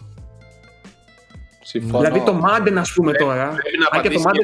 είναι θέμα πολύ καλό για τους καταναλωτές το να μην το αγοράσουμε δεύτερη φορά. Ναι, ε, ε, γενικά σε αυτό το κομμάτι η Microsoft είναι εκπληκτική παιδιά, έτσι να τα λέμε. Δηλαδή τώρα πιέζει καταστάσεις οι οποίες ευνοούν πολύ τον καταναλωτή. Για, για να μην το. Στην προηγούμενη γενιά δεν θέλω να σας θυμίσω ότι είχαμε περιπτώσεις παιχνιδιών που κυκλοφόρησαν, ξέρω εγώ, Μάιο και τον Νοέμβριο είχαμε remasters και καλά HD enhanced 20 ευρώ παραπάνω, κάτι τέτοιο. Οπότε όσον αφορά αυτό το κομμάτι τουλάχιστον είναι άξιο συγχαρητηρίων. Τώρα με την EA που πήγες να πεις, η EA δεν θα το ακολουθείς στο Smart Delivery. Ναι, δεν μπορεί η EA. Δεν μπορεί να είναι και τελείως καλή. Εντάξει, πώ θα μπορείς να εξαργυρώσεις από όταν βάλεις το Madden στην κονσόλα σου, θα έχεις ένα χρόνο ξέρω εγώ, να εξαργυρώσεις την έκδοση του Series X, άμα θες. Γιατί σε EA. Και δεν θα κάνεις. Δεν Η Series X και μετά το χάνεις από το One X. Έχει χτίσει πολλά χρόνια αυτή την εικόνα. Δεν θα τη χαλάσει τώρα επειδή έρχεται η Microsoft και θέλει να τα αλλάξει όλα. Άσε ναι, μας παιδιά, ειλικρινά, ας πούμε, τι της κοστίζει αυτό το πράγμα τώρα, εντάξει, ξέρω εγώ, άστα ελεύθερα εκεί πέρα μου, η δηλαδή Νέα γενιά θέλει να θεμελιώσει πάλι το, το κακό της υπόθεσης. Θέλει εκεί να θεμελιωθεί πάλι. Εγώ είμαι ο κακός τη. Είναι ο βίλεν της gaming βιομηχανίας. Πάντως, άντε, ε, Θέμη, χώσει και το τέτοιο τώρα. Πες για τα οικονομικά αποτελέσματα που είχαν κάποια θετικά πράγματα τη EA, αφού ασχοληθήκαμε με αυτήν τώρα. Ναι, στο... δεν θα πω πολλά για τα οικονομικά της EA. Θα πω απλά ότι έρχεται Mass Effect Trilogy. Ε, το είπαν στα οικονομικά τους αποτελέσματα, όχι αυτό. Είπαν ότι θα υπάρχει ένας HD τίτλος. Και βγήκε μετά ένας πολύ πολύ έμπιστο δημοσιογράφος ε, για το GamesBit δουλεύει. Και είπε ότι είναι το remaster του Mass Effect που ζητάνε οι fans. Δηλαδή, μην το ψάχνετε. Είναι αυτό. Και τώρα που το θυμήθηκα, έχουν κάνει και άλλη μια παράδεκτη κίνηση. Νομίζω βγαίνει το Burnout, το Paradise είναι στο, στο Switch τώρα τον Ιούνιο και το κοστολογούν 50 ευρώ, κάτι τέτοιο. Ναι. Παιχνίδι, ξέρω εγώ, 7 ετία. Πότε βγήκε το, το Paradise, δεν θυμάμαι. Και πιο πριν, νομίζω. Πιο παλιό πρέπει να βγει. Το Burnout πρέπει να βγει. 12 χρόνων. Καλά, εντάξει, είναι θεοί. Το Burnout. Νομίζω στις άλλες δύο κονσόλες δεν ήταν full price. Νομίζω ήταν 30-40 και πλέον έχει 15-20. Ε, λογικό, μου λογικό μου φαίνεται τώρα, εντάξει. Το Switch, εντάξει, άλλο. Ναι, ο φόρος που λέμε. Ναι, ναι. ναι. Ε, Κοίτα, ε, κι αν σου αρέσει. Κι αν σου αρέσει. Αν δεν σου αρέσει, πού λέει. Έτσι. Έλα, Θέμη. Ο Τζιφ Κίλι, εν πάση περιπτώσει, πήγε να την αντικαταστήσει στην E3 ε, και έτσι το ονομάζει κιόλας. Ανακοίνωσε το Summer Games Fest, το οποίο είναι πρακτικά ένα online hub, να το πω έτσι, στο οποίο συγκεντρώνει όλα τα events όλων των υπολείπων και ας πούμε, χθες στο event της Microsoft έκανε live stream στο κανάλι του, το παρουσίαζε αυτός πρώτα και μετά έδινε τι κοιτάλε στη Microsoft. Σαν να λέμε E3. Έχει yeah. πάει και αγκαλιάζει όλη τη βιομηχανία, λέει ότι προσφέρει τον συνδετικό κρίκο που αναζητούσαν οι εταιρείες. Είναι μάγκας και ωραίος και αυτά που θα έκαναν οι εταιρείες. Κο... τύπος δεν παίζεται. Είναι το μεγαλύτερο βίσμα όλης της βιομηχανίας. Δεν υπάρχει. Ένα κολόβισμα είναι, δεν υπάρχει. Δεν ξέρω ε, πώς έχει καταφέρει και έχει χωθεί παντού και τα έχει καλά με όλους εντωμεταξύ. Όχι τίποτα ναι, άλλο. Ναι, τα έχει ναι, καλά με όλους. Το, το ενδιαφέρον σε αυτό είναι ότι είναι και η Sony η Θέμη, δεν ξέρω αν το είπες. Είναι και η Sony. Ε, και αυτό το, αυτό το, η σειρά των events ας πούμε ξεκίνησε χθες προχθές ας πούμε πότε ήταν το Xbox και θα ολοκληρωθεί με την κλιμάκωση στην Gamescom το οποίο θα το παρουσιάζει αυτός σε όλο το show και είπε ότι μέσα θα είναι και η Sony και βγήκε και ο Jason Schroyer πάλι και είπε ότι η Sony θα κάνει το event της ε, αρχές Ιουνίου, τέλη Μαΐου, κάπου εκεί. Κάτι το οποίο είχαμε πει και εμείς σε είδηση στο moxholics.com με έμπιστες πληροφορίες από τον insider Σάκης Καρπάς, ο οποίος μας τροφοδοτεί τώρα τελευταία με πληροφορίες της βιομηχανίας. Θα αρχίσω να πληρώνομαι, ε, να ξέρετε. Για να, σας, για, να σας, για να σας δίνω για να σας δίνω και να σας πω κάτι ε, ο Κίλι έρχομαι Είναι, είσαι και έμπειρος παρουσιαστής θα δείτε τι έχει να γίνει Τέλος πάντων. Πάντως, εντάξει, είναι λίγο τρομακτικό αν είσαι η, η E3 αυτή τη στιγμή και βλέπεις όλο αυτό να συμβαίνει. Ερήμην σου, ας πούμε. Mm. Ε, τι να πω, δεν ξέρω. Μακάρι, mm. γιατί ξέρεις τι, αποδεικνύεται από τη στιγμή που η Sony μπαίνει σε αυτό το χρονοδιάγραμμα και αυτή να παρουσιάσει, αποδεικνύεται ότι το, ότι το timing δεν ήταν τελικά και τόσο άστοχο για αυτήν. Αποδεικνύεται ότι υπήρχαν άλλοι λόγοι που δεν ακολουθούσε και ήταν που δεν συμφωνούσε κυρίως με την διοργανώτρια αρχή. Αυτό καταλαβαίνω εγώ από τα συμφραζόμενα τουλάχιστον. Ε, ναι, γιατί άμα ήταν θέμα επικοινωνίας και θέμα timing, ναι. ε, okay, δεν θα έκανε ούτε τώρα κάτι. Αλλά ναι. κάπου αλλού είχε το κόλλημα λοιπόν η Sony. Σε αυτό ναι, έχεις δίκιο. Και κάτω από αυτή την ομπρέλα του συνασπισμού του Κίλι θα είναι και η Gamescom. Δηλαδή θα πάει μέχρι Αύγουστο αυτό. Με την Gamescom τα έχει πολύ καλά ο Τζέοφ. Τους αγκάλιασε ε, και τους Γερμανούς. Την οποία Gamescom φέτο δεν θα μπορέσουμε να είμαστε σε αυτό το show. Πέρσι τρικλοποδιές στον Kojima βάζαμε με τα πόδια μας. Τόσο κοντά τον είχαμε.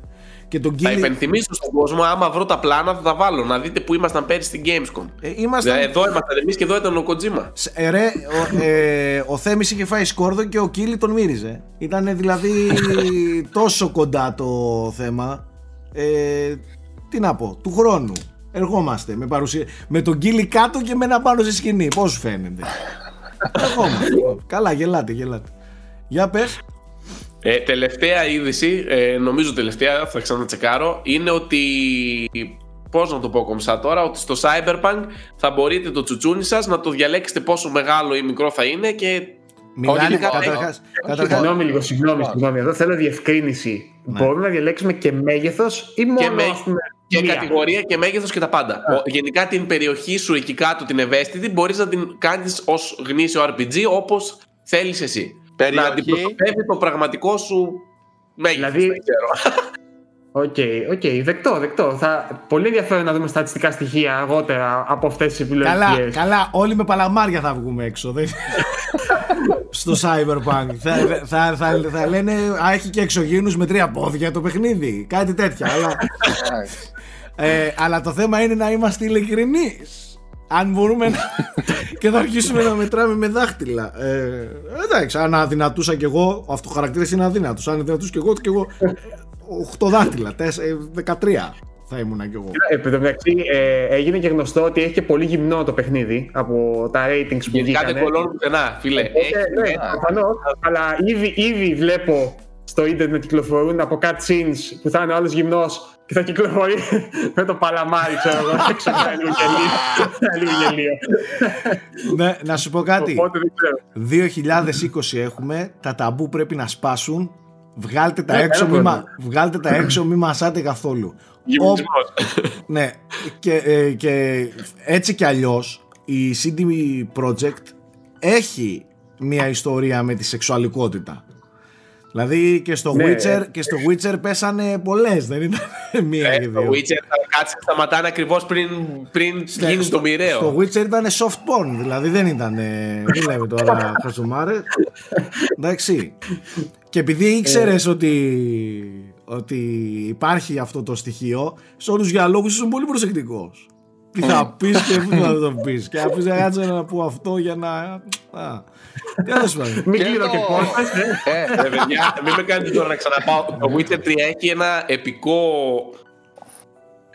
Τέλος πάντων, δεν θα το πω. Α το γάμισε του γιατί μπορεί να θεωρηθεί για κάποιους ότι είναι αποκάλυψη. Τέλος πάντων.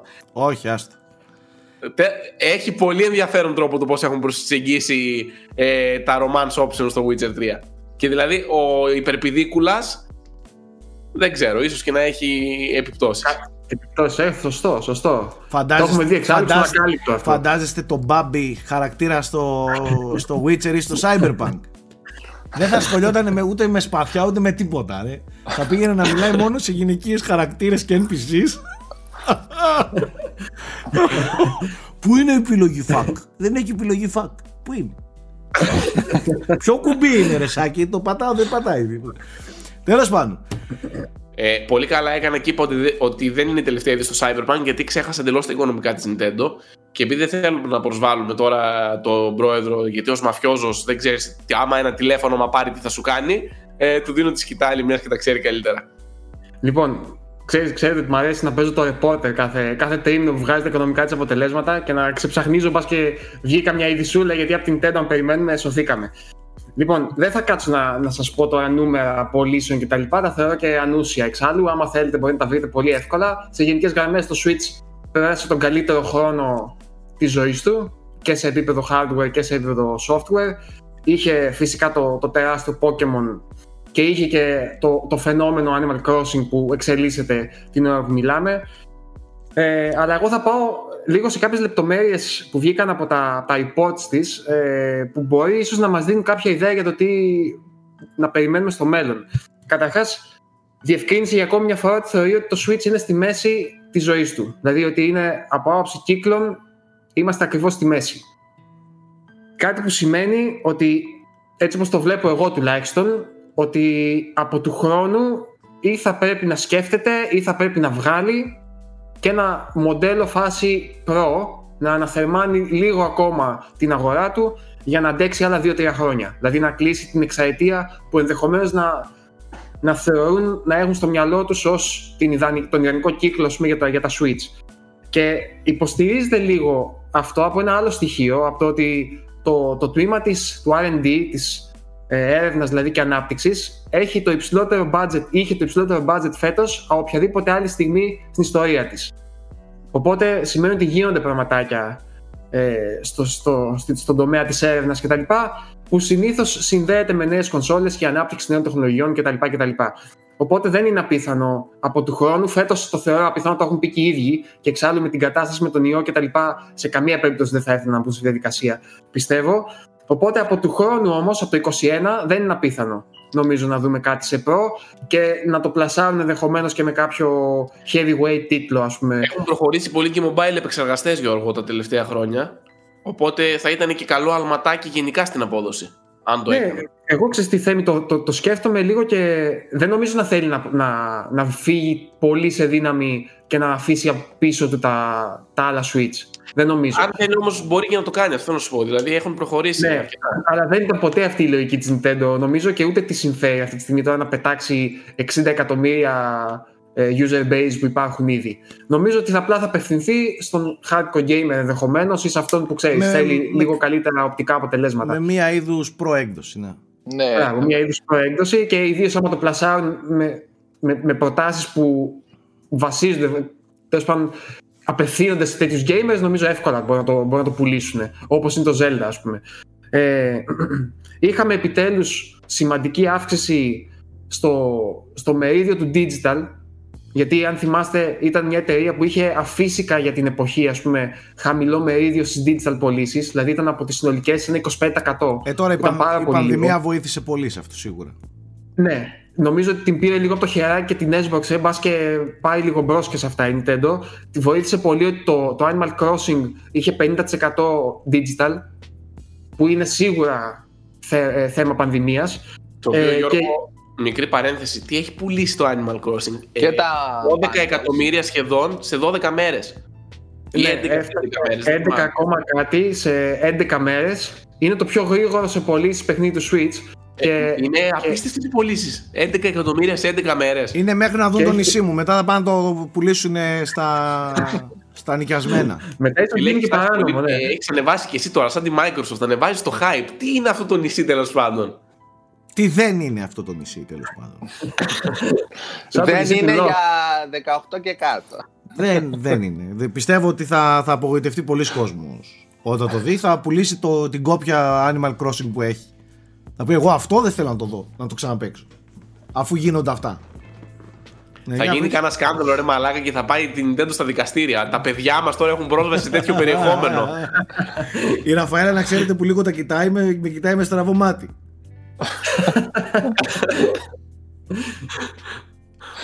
Τέλος πάντων. Για να γυρίσω τώρα στα τέτοια, ναι, επιτέλους αυξήθηκε το ποσοστό, είναι πλέον 34% προς 35% το, το digital μερίδιο ας πούμε, των, των πωλήσεων της ε, Nintendo και το online του Switch απαριθμεί πλέον παραπάνω από 15 εκατομμύρια συνδρομητές. Κάτι που είναι μια καλή αρχή, αλλά εντάξει, έχει πολύ δρόμο ακόμα η Nintendo σε αυτά τα πράγματα.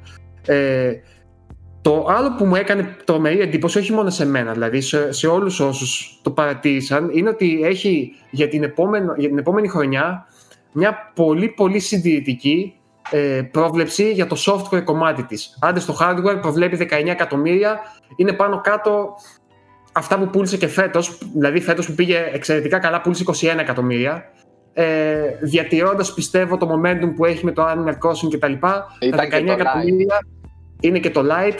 Τα 19 εκατομμύρια πιστεύω είναι, είναι μια τίμια ας πούμε, πρόβλεψη. Τα 140 εκατομμύρια τώρα software που έχει βάλει για πρόβλεψη όμως είναι πάρα, πάρα πολύ χαμηλή. Σκεφτείτε ότι φέτος σε 50 ας πούμε, εκατομμύρια ε, κονσόλες είχε 157 εκατομμύρια ε, πωλήσεις software. Και για του χρόνου μειώνει, ενώ, ενώ υποστηρίζει ότι θα έχει άλλα 20 εκατομμύρια κονσόλες εκεί έξω. Ναι, αντί να... Δηλαδή αν το σκεφτούμε, αντί να αυξηθεί ας πούμε, το software, γιατί αν το σκεφτείς θα πάει γύρω στα 70 εκατομμύρια, ας πούμε, έτσι. Ναι, ναι, ναι. Δηλαδή υπολογίζει ότι τα 70 εκατομμύρια θα αγοράσουν max δύο παιχνίδια. Ναι. Ο καθένας επί ένα χρόνο για να φτάσουν 140 εκατομμύρια. Δηλαδή είναι πολύ πολύ μικρό, παιδιά. Ναι. Το οποίο εμένα με πονηρεύει φυσικά και μου λέει μήπως εν τέλει δεν είναι και πολύ αισιόδοξοι ή δεν έχουν και μεγάλη αυτοεπίθεση με τα παιχνίδια που έχουν να βγάλουν φέτος. Είτε λόγω ιού είτε όχι. Ή, ναι, ή, απλά είναι παιχνίδια με λίγο niche marketing, ναι. Πρωτοκρασάτη τίτλοι, αλλά δεν έχουν το, το reach του Mario Kart, του Pokemon και του Animal Crossing. Π.χ. το ε, Metroid, ναι, υπεραγαπητών το Metroid, αλλά άμα δείτε πόσο πουλάει το Metroid, δηλαδή π.χ. Το, το, το, Metroid Prime 3 στο, στο, στο Wii των 100 πόσων εκατομμυρίων, πόσον είχε πουλήσει. Πουλάει πολύ δύο, αυτό. 2-2,5 εκατομμύρια, κάτι ναι. τέτοιο είχε. Και το Bayonetta 3 δεν νομίζω να περιμένει να πουλήσει τόσο πολύ. Όχι, όχι. το έχεις Astral, δίκιο. Το Astral Chain πόσο πούλησε. Ένα εκατομμύριο έχει το Astral Chain, ναι. Έχει δίκιο. Δεν ήταν όμως για φέτος, παιδιά, το Breath of the Wild 2. Δεν είχαν πει ποτέ ημερομηνία. Ναι. Υπήρχε μια φήμη, ρε παιδί μου, αλλά νομίζω ότι ιδίως έτσι όπως περιέγραψαν την κατάσταση γιατί η Nintendo είναι μια εταιρεία που μάλλον ζορίζεται λίγο παραπάνω από τις υπόλοιπες στο να προσαρμοστεί στην δουλειά από το σπίτι. Αυτό κατάλαβα εγώ διαβάζοντας τα reports τους ε, και δεν θέλουν σε καμία περίπτωση να δεσμευθούν για τίτλους πέρα από το καλοκαίρι.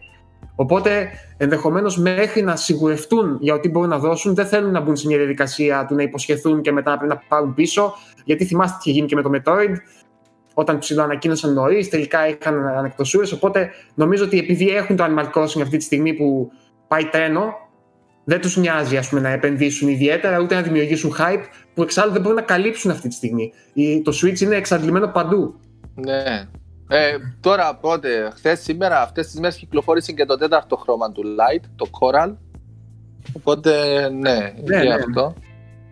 Οπότε απ αυτά. Άλλη, Γιώργο, απ' την άλλη, η φήμη για τα Mario, τα Mario World, Mario, sorry, Odyssey και όλα αυτά, ε, ναι, αυτά πουλάνε. Φήμη... Ισχύει, ισχύει. Πουλάνε. Τα Mario πάντα πουλούσαν, ρε παιδί μου, αλλά δεν ξέρω αν μπορεί να πουλήσουν τόσο ή αν, αν είναι αισιόδοξοι ότι θα τα βγάλουν κιόλας. Δεν ξέρω εσύ, Γιώργο, τι γίνεται. Αλήθεια. Ή ενδεχομένως επειδή η Nintendo είναι και γενικά συντηρητική και επειδή είναι μια εταιρεία που είναι συνεχώς σαν να τεστάρεται. Δηλαδή, στο επίπεδο των μετοχών της, αν παρακολουθήσετε λίγο, ε, είναι πολύ εύκολο, επειδή είναι και λίγο δυσπρόστη στο να την κατανοήσει κάποιος, ιδίως οι αναλυτές της δυτικής αγοράς, ε, πολλές φορές έχει αναλύσεις από αυτούς που είναι λίγο παράλογες. Οπότε θεωρώ ότι προσέχει λίγο για να, για να έχεις αυτό το επίπεδο. Δεν θέλει δηλαδή να δημιουργήσει τεράστιες προσδοκίες και να προσελκύσεις μετά αρνητική δημοσιότητα σε αυτό το επίπεδο, το επιχειρηματικό. Γιατί η μετοχή της αυτή τη στιγμή είναι σε ένα all time high, νομίζω. Δεν, δεν νομίζω να θέλει να πέσει πάρα πολύ χαμηλά. Γενικά τρένο πάει η Nintendo τώρα τελευταία. Μένει να δούμε πώς θα συνεχίσει. Ναι. Ε, τελευταίο tab που βλέπω στο PC μου, δεν ξέρω αν τελείωσες Γιώργο, υποθέτω. Ναι, ναι, έχω τελειώσει. Ε, νέο τρέιλερ για το The Last of Us, το οποίο μάλιστα είχε και ελληνική μεταγλώτηση. Και η Sony Ελλάς ε, έχει πει ότι το παιχνίδι θα έχει υπότιτλους για αυτούς που δεν θέλουν τα ελληνικά, αλλά θα έχει και φωνές κανονικά. Ε, πλήρως, αφήνω πλήρως, τα σχόλια σε εσάς. Δεν ξέρω αν θέλει να το Κοίταξε. Είναι λίγο σε καθαρά νερά το Last άσχετα, of Us. Άσχετα, θα το, θα το πιάσουμε το θέμα The Last of Us, αλλά μιας και το ανέφερες τώρα για το θέμα ελληνικά. Ε, άσχετα το Αυτό αν... ήταν οι νέες ανακοινώσεις, έτσι. Εγώ θα είμαι ειλικρινής. Εμένα ποτέ δεν μου άρεσε ελληνική μεταγλώτηση. Ποτέ. Δεν, δεν θεωρώ ότι είναι καλή ε, αντάξια της κανονικής μεταγλώτησης. Της κανονικής, ε, πώς θα το πω, της αγγλικής γλώσσας τέλος πάντων στα παιχνίδια. Ε, ωστόσο σε καμία περίπτωση δεν μπορώ να μην συγχαρώ που για ακόμα μία φορά η Sony Ελλάς εδώ στο PlayStation Greece κάνουν ε, ελληνικά παιχνίδια για τους πάντες. Επίσης να σας πω ότι ε, μπορεί εμείς okay, να είμαστε cool με τα αγγλικά ε, αλλά πάρα πολλοί φίλοι μου τριγύρω βολεύτηκαν πάρα πολύ που κάποια παιχνίδια έχουν ελληνικά είτε ελληνικούς υπότιτλους είτε ελληνικά voiceovers. Οπότε άσχετα με την ποιότητα και το πόσο καλά είναι σαν ελληνικά ε, είναι μια ε, πολύ ωραία και ευχάριστη είδηση που για ακόμη ένα, σε ακόμη ένα μεγάλο παιχνίδι έχουμε ελληνικά. Τώρα το τρέιλερ αυτό καθ' αυτό εγώ δεν το είδα και δεν θα το δω γιατί είμαστε πάρα πολύ κοντά πλέον στην ε, κυκλοφορία. Έχουμε όμως να σχολιάσουμε άλλα πράγματα για το The Last of Us 2. Τώρα, στο θέμα The Last of Us θα ήθελα να μου δώσετε σας παρακαλώ 2-3 λεπτά ή δεν ξέρω πόσο θα, θα πάρει ε, για να πω κάποια πράγματα. Πάρα πολλοί μου στείλατε και στο Twitter και έτσι σε μηνύματα και σε σχόλια για ποιο λόγο αποφεύγετε εσκεμένα να μιλήσετε για το θέμα των leaks και των spoilers και τα λοιπά. Η αλήθεια είναι ότι πρώτα απ' όλα σαν ομάδα εδώ Frame Rate το έχουμε συζητήσει και μας έχει προβληματίσει πάρα πολύ εδώ και πολλές μέρες από την πρώτη μέρα που, που ξεκίνησε όλο αυτό το χάος με τα leaks και τα λοιπά. Ε, και γενικά έχουμε μιλήσει πάρα πολύ για την ε, Naughty Dog και σε προηγούμενες εκπομπές όχι για το συγκεκριμένο θέμα γενικά ε, αλλά και μεταξύ μας για τα τελευταία γεγονότα. Η αλήθεια είναι ότι πήραμε μια απόφαση ε, η οποία λέει ότι έλεγε γιατί πλέον μιλάμε ότι παιδιά ας το αποφύγουμε να μιλήσουμε για να μην τα φάμε τα spoilers. Θέλω να, εδώ να ανοίξω μια παρένθεση και να πω το εξής. Και σαν Σάκης, αλλά νομίζω και οι περισσότεροι εδώ πέρα μέσα σε αυτό το, σε αυτό το πάνελ. Το πρώτο παιχνίδι The Last of Us το λατρεύουμε. Το λατρεύω, εγώ το θεωρώ ένα από τα καλύτερα video games όλων των εποχών. Το δεύτερο παιχνίδι, το Part 2, από την πρώτη μέρα που, που, που ανακοινώθηκε και με το όποιο υλικό έχουμε μέχρι στιγμή στα χέρια μας, το περιμένουμε παθιασμένα θέλω, να, θέλω να, να, να μην ξεχνάτε ότι δεν είμαστε δημοσιογράφοι. Άσχετα το τι μορφή καμιά φορά δίνετε εσείς στο μυαλό σας σε τέτοιου είδους εκπομπές είμαστε gamers, παθιασμένοι όπως είστε και εσείς που το παρακολουθείτε οι περισσότεροι από εσάς. Οπότε ε, πολλές φορές προσεγγίζουμε κάποια θέματα όχι από την πλευρά του δημοσιογράφου και το, της κάλυψης αλλά και από την πλευρά των gamers ένας φυσιολογικός gamer κατά την άποψή μου περιμένοντας τόσο πολύ ένα παιχνίδι θα προσπαθήσει να αποφύγει τα πάντα. Αυτή είναι η, η πιο ε, φυσιολογική αντίδραση το πιο φυσιολογικό αντανακλαστικό. Ε, οπότε εμείς αρχικά είπαμε τα πράγματα δεν είναι ξεκάθαρα δεν ξέρουμε τι είναι ο Λίκερ, τι είναι ο Hacker, δεν είναι αυτό, είναι εκείνο το άλλο. Παιδιά, αφήστε το. Αφήστε το, μήπως και το γλιτώσουμε. Γιατί ξέρουμε ότι ο κόσμος είναι πονηρός, θα κάνει χαζομάρα, θα πάει επιτιδευμένα από κάτω. Οπότε λέμε, όσο αναστατώνουμε τη σκόνη εμείς, κάποιος θα έρθει μέσα σε αυτή τη σκόνη και θα μας το πετάξει και θα το φάμε και θα μας χαλάσει την εμπειρία. Και όχι μόνο εμάς, και του, ε, της κοινότητας ολόκληρης. Ακριβώς, ακριβώς. Και ολόκληρης της κοινότητας. Οπότε λέμε, ας το αφήσουμε να μην το σχολιάσουμε για την ώρα και όταν με το καλό κυκλοφορήσει το παιχνίδι και, και φύγει το βάρος, το άγχος από πάνω μας με τα spoilers και τα leaks και τα λοιπά, το κουβεντιάζουμε όμορφα και ωραία. Βέβαια δεν γλιτώσαμε τα, τα spoilers, ούτε τα leaks, τα φάγαμε κανονικά οι περισσότεροι από εμάς. Το καλό είναι ότι τα έχουμε φάει πολύ μπερδεμένα στο κεφάλι μας, οπότε δεν ξέρουμε τι ισχύει, τι δεν ισχύει, τι είναι, τι δεν είναι κτλ. κτλ.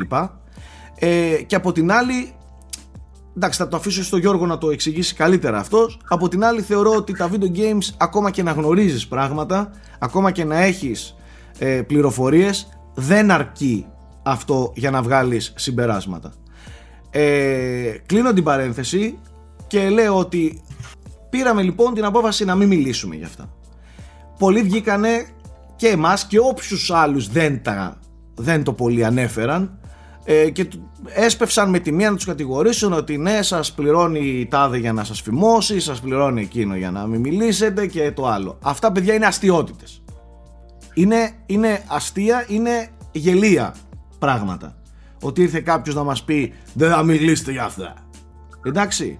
Επίσης το θέμα των copyrights που ακούγονται και τα λοιπά επειδή ακριβώς αποφεύγουμε τα πάντα πάνω στο θέμα δεν έχουμε και πλήρη εικόνα. Και από ό,τι έχω καταλάβει κι εγώ, από τις λίγες κουβέντες με το Θέμη, το Γιώργο που λίγο προσεκτικά ο καθένας μας προσπαθεί να διαβάσει, δεν είναι τόσο ξεκάθαρα τα πράγματα, ούτε υπάρχουν απτές αποδείξεις για το οτιδήποτε. Εντάξει, οπότε είπαμε, παιδιά ας μην μιλήσουμε, μήπως και το γλιτώσουμε. Δεν το γλιτώσαμε, οπότε δεν, δεν, το γλιτώσαμε στο, στο 100%. Για την ώρα ας πούμε ότι τα έχουμε μπερδεμένα στο μυαλό μας. Δεν ξέρουμε τι γλιτώσαμε. Δεν ξέρουμε τι γλιτώσαμε κτλ. οπότε, το, οπότε αυτό που βλέπετε, αυτή, αυτή η αποφυγή ας πούμε, είναι περισσότερο αντανακλαστικό για να σωθούν πράγματα για εμάς, για τη δικιά μας εμπειρία. Γιατί πάνω απ' όλα εμείς αγαπάμε το παιχνίδι, αγαπάμε τα παιχνίδια. Παθιαζόμαστε με αυτά. Τα υπόλοιπα, οκ, okay, κουβεντιάζονται. Και είπαμε κάποια στιγμή μελλοντικά, και το λέω και τώρα, μπορεί να κάνουμε την κουβέντα εάν και αν υπάρχει ακόμη λόγος να κάνουμε κουβέντα σχετικά με την Naughty Dog ή σχετικά με ό,τι άλλο προκύπτει ε, με τέτοια θέματα εννοείται θα την κάνουμε. Αυτό που για εμένα αυτή τη στιγμή προέχει, ειλικρινά σας το λέω, είναι η 19 Ιουνίου όταν κυκλοφορήσει το παιχνίδι να παίξω το γαμημένο το παιχνίδι μου. Το οποίο το περιμένω σαν τρελός εδώ και χρόνια. Τα υπόλοιπα τριγύρω προφανώς και πρέπει να μας απασχολούν και προφανώς και υπάρχουν θέματα που μπορούμε να κουβεντιάσουμε αλλά δεν είναι όλα τόσο, τόσο συνωμοσιολογικά ε, και δεν υπάρχει τέτοιος πονηρός και υποχθόνιος ε, πώς θα το πω τώρα σκοπός κάτω από όλα αυτά για να αποφύγουμε κτλ. Όχι. Ως gamers αντιδρούμε και τα ανακλαστικά μας ως gamers λειτουργούν σε αυτήν εδώ την εκπομπή. Στο 99,9% των περιπτώσεων. Ε, αυτή είναι η δικιά μου εικόνα. Δεν, έχω, δεν μπορώ εγώ σαν Σάκης να κάτσω να σχολιάσω τα leaks και τα spoilers.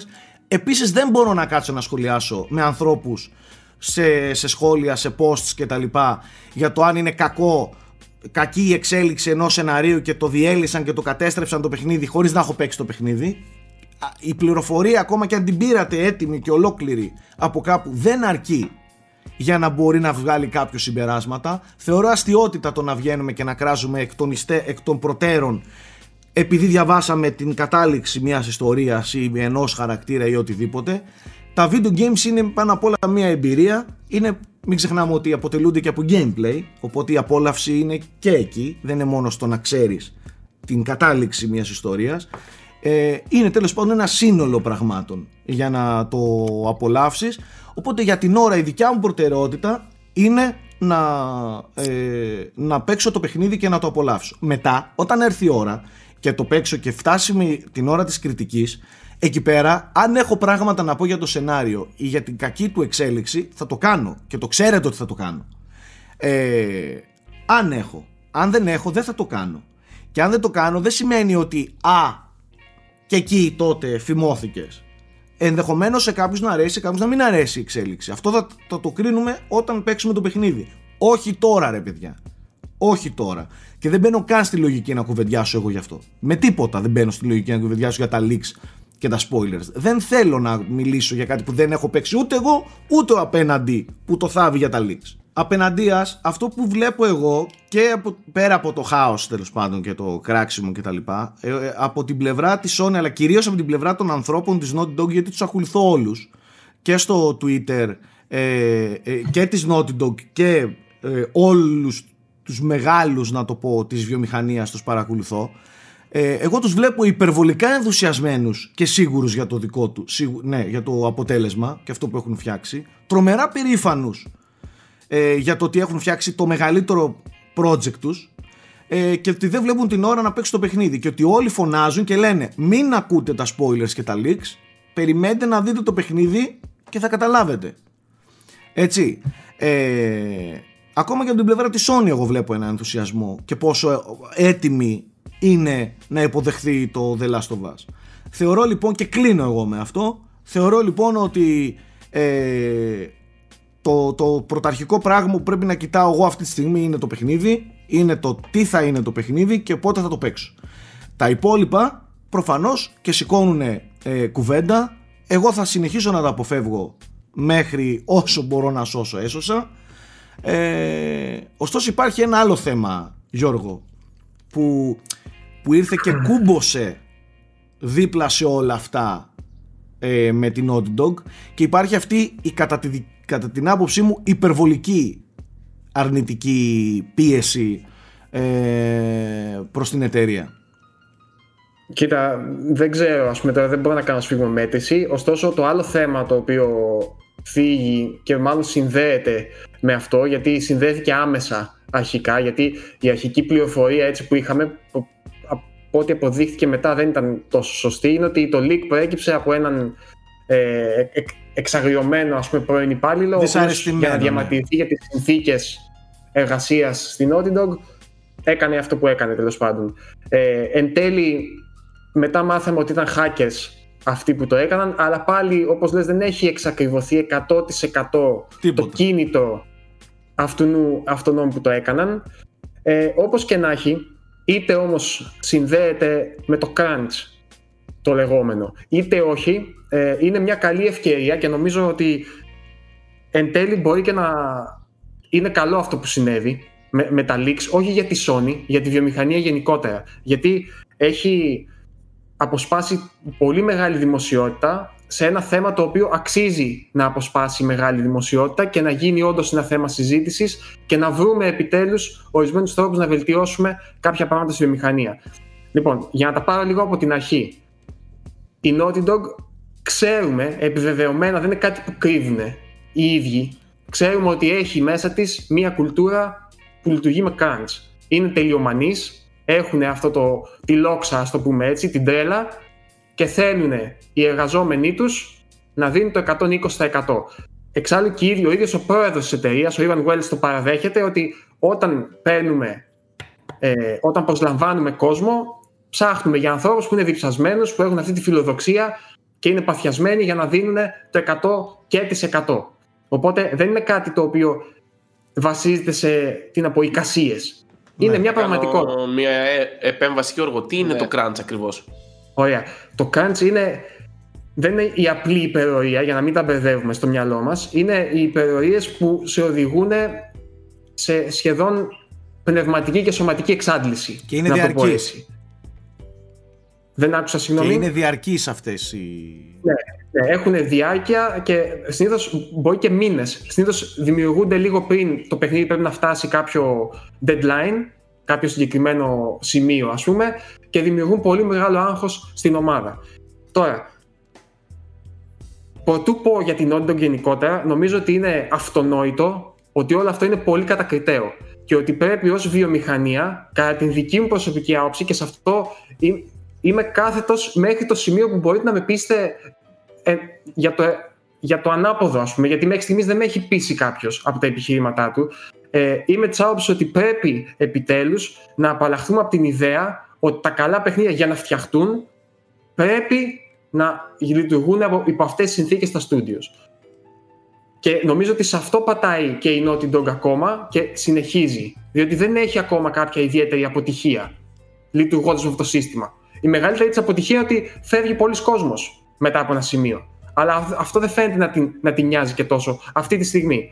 Ωστόσο, επειδή είναι νωρίς και επειδή αυτό το, το σύστημα δείχνει τις συνέπειές του μακροχρόνια, ας ελπίσουμε να, να έχει την, την ευαισθησία και την εξυπνάδα να το αλλάξει, να το βελτιώσει, προτού όντως δημιουργηθούν, δημιουργηθούν σοβαρά προβλήματα.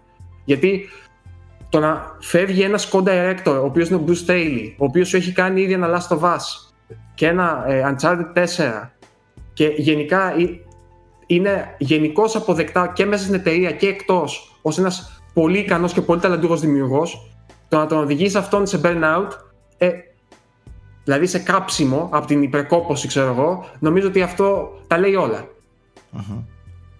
Τώρα, η Naughty Dog έχει ένα θέμα το οποίο είναι κυρίως είναι λίγο σαν κατάρα και ευχή μαζί. Είναι ο τρόπος που λειτουργεί. Ε, δεν έχει producers, καταρχάς. Θεωρεί, έχει μια φιλοσοφία ότι ο κάθε εργαζόμενος είναι producer του αυτού του, ας πούμε, και ε, ο ίδιος κρίνει πόσο και πότε, πότε θα δουλέψει και για πόση ώρα κτλ. κτλ. Αυτό όμως επειδή είναι σε μια κουλτούρα τελειομανών, δημιουργεί μια πίεση από τη στιγμή που μπαίνει σε αυτό το χώρο, πρέπει να προσαρμοστείς στο χώρο. Κάπως έτσι. Οπότε μπορεί μεν τυπικά ο πρόεδρος να λέει: Ξέρεις, εμείς δεν αναγκάζουμε κανέναν να κάνει υπερορίες, μόνοι του τα κάνουν. Αλλά ουσιαστικά η ίδια η κουλτούρα πιέζει τους ανθρώπους να το κάνουν αυτό, αλλιώς νιώθουν ότι δεν ανήκουν εκεί πέρα ή δεν, δεν χαίρουν της αποδοχής των, των, των συναδέλφων τους.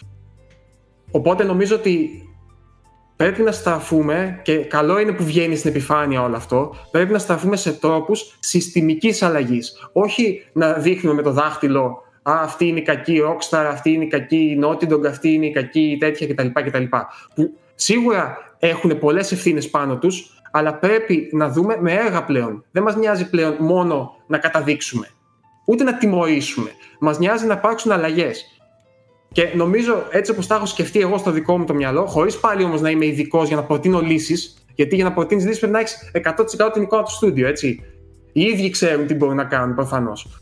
Ε, Νομίζω όμως ότι ένας τρόπος είναι να δημιουργηθούν unions που λέμε, δηλαδή να έχουμε συνδικαλιστικά όργανα των εργαζομένων για να μπορούν να πιέσουν καταστάσεις άμα βλέπουν ότι τα δικαιώματά τους καταπατώνται ή ότι οι συνθήκες είναι απάνθρωπες ή οτιδήποτε άλλο.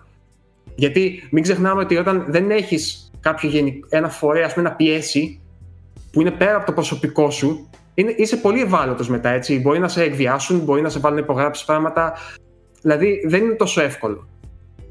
Οπότε για μένα η λύση που μακάρι επειδή συνεχώς ε, βρισκόμαστε σε μια κατάσταση αναβρασμού τελευταία χρόνια και το συζητάμε πολύ πιο σοβαρά από το συζητούσαμε πριν 10 χρόνια αυτό το πρόβλημα ε, και επειδή η βιομηχανία όσο, όσο μεγαλώνει και αποτελούνται η κάθε ομάδα από πάρα πολλά άτομα δεν είναι πλέον παρέες που κάνουν το, το χαβαλέ τους και το τέτοιο και το πάθος τους ξέρω εγώ επάγγελμα. Είναι επαγγελματίες πλέον έτσι. Τώρα ο ένας από τους 80 animators που δουλεύει, ξέρω εγώ, στο Last of Us ή στο Assassin's Creed που λέει ο λόγος.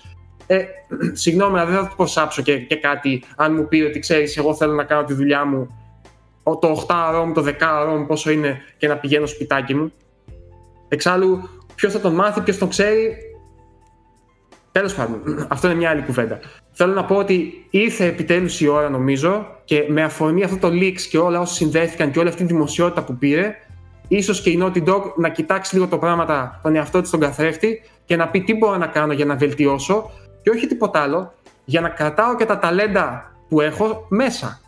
Να μην αναγκάζομαι, γιατί είναι, οι άνθρωποι είναι προφανώς πολύ ταλαντούχοι, έτσι. Και με τεράστια εμπειρία. Με τεράστια εμπειρία. Ε, δεν πληρώνεται αυτή η εμπειρία που έχουν αυτοί οι άνθρωποι. Δηλαδή δεν, δεν τη βρίσκεις. Ο μόνος τρόπος είναι η τριβή.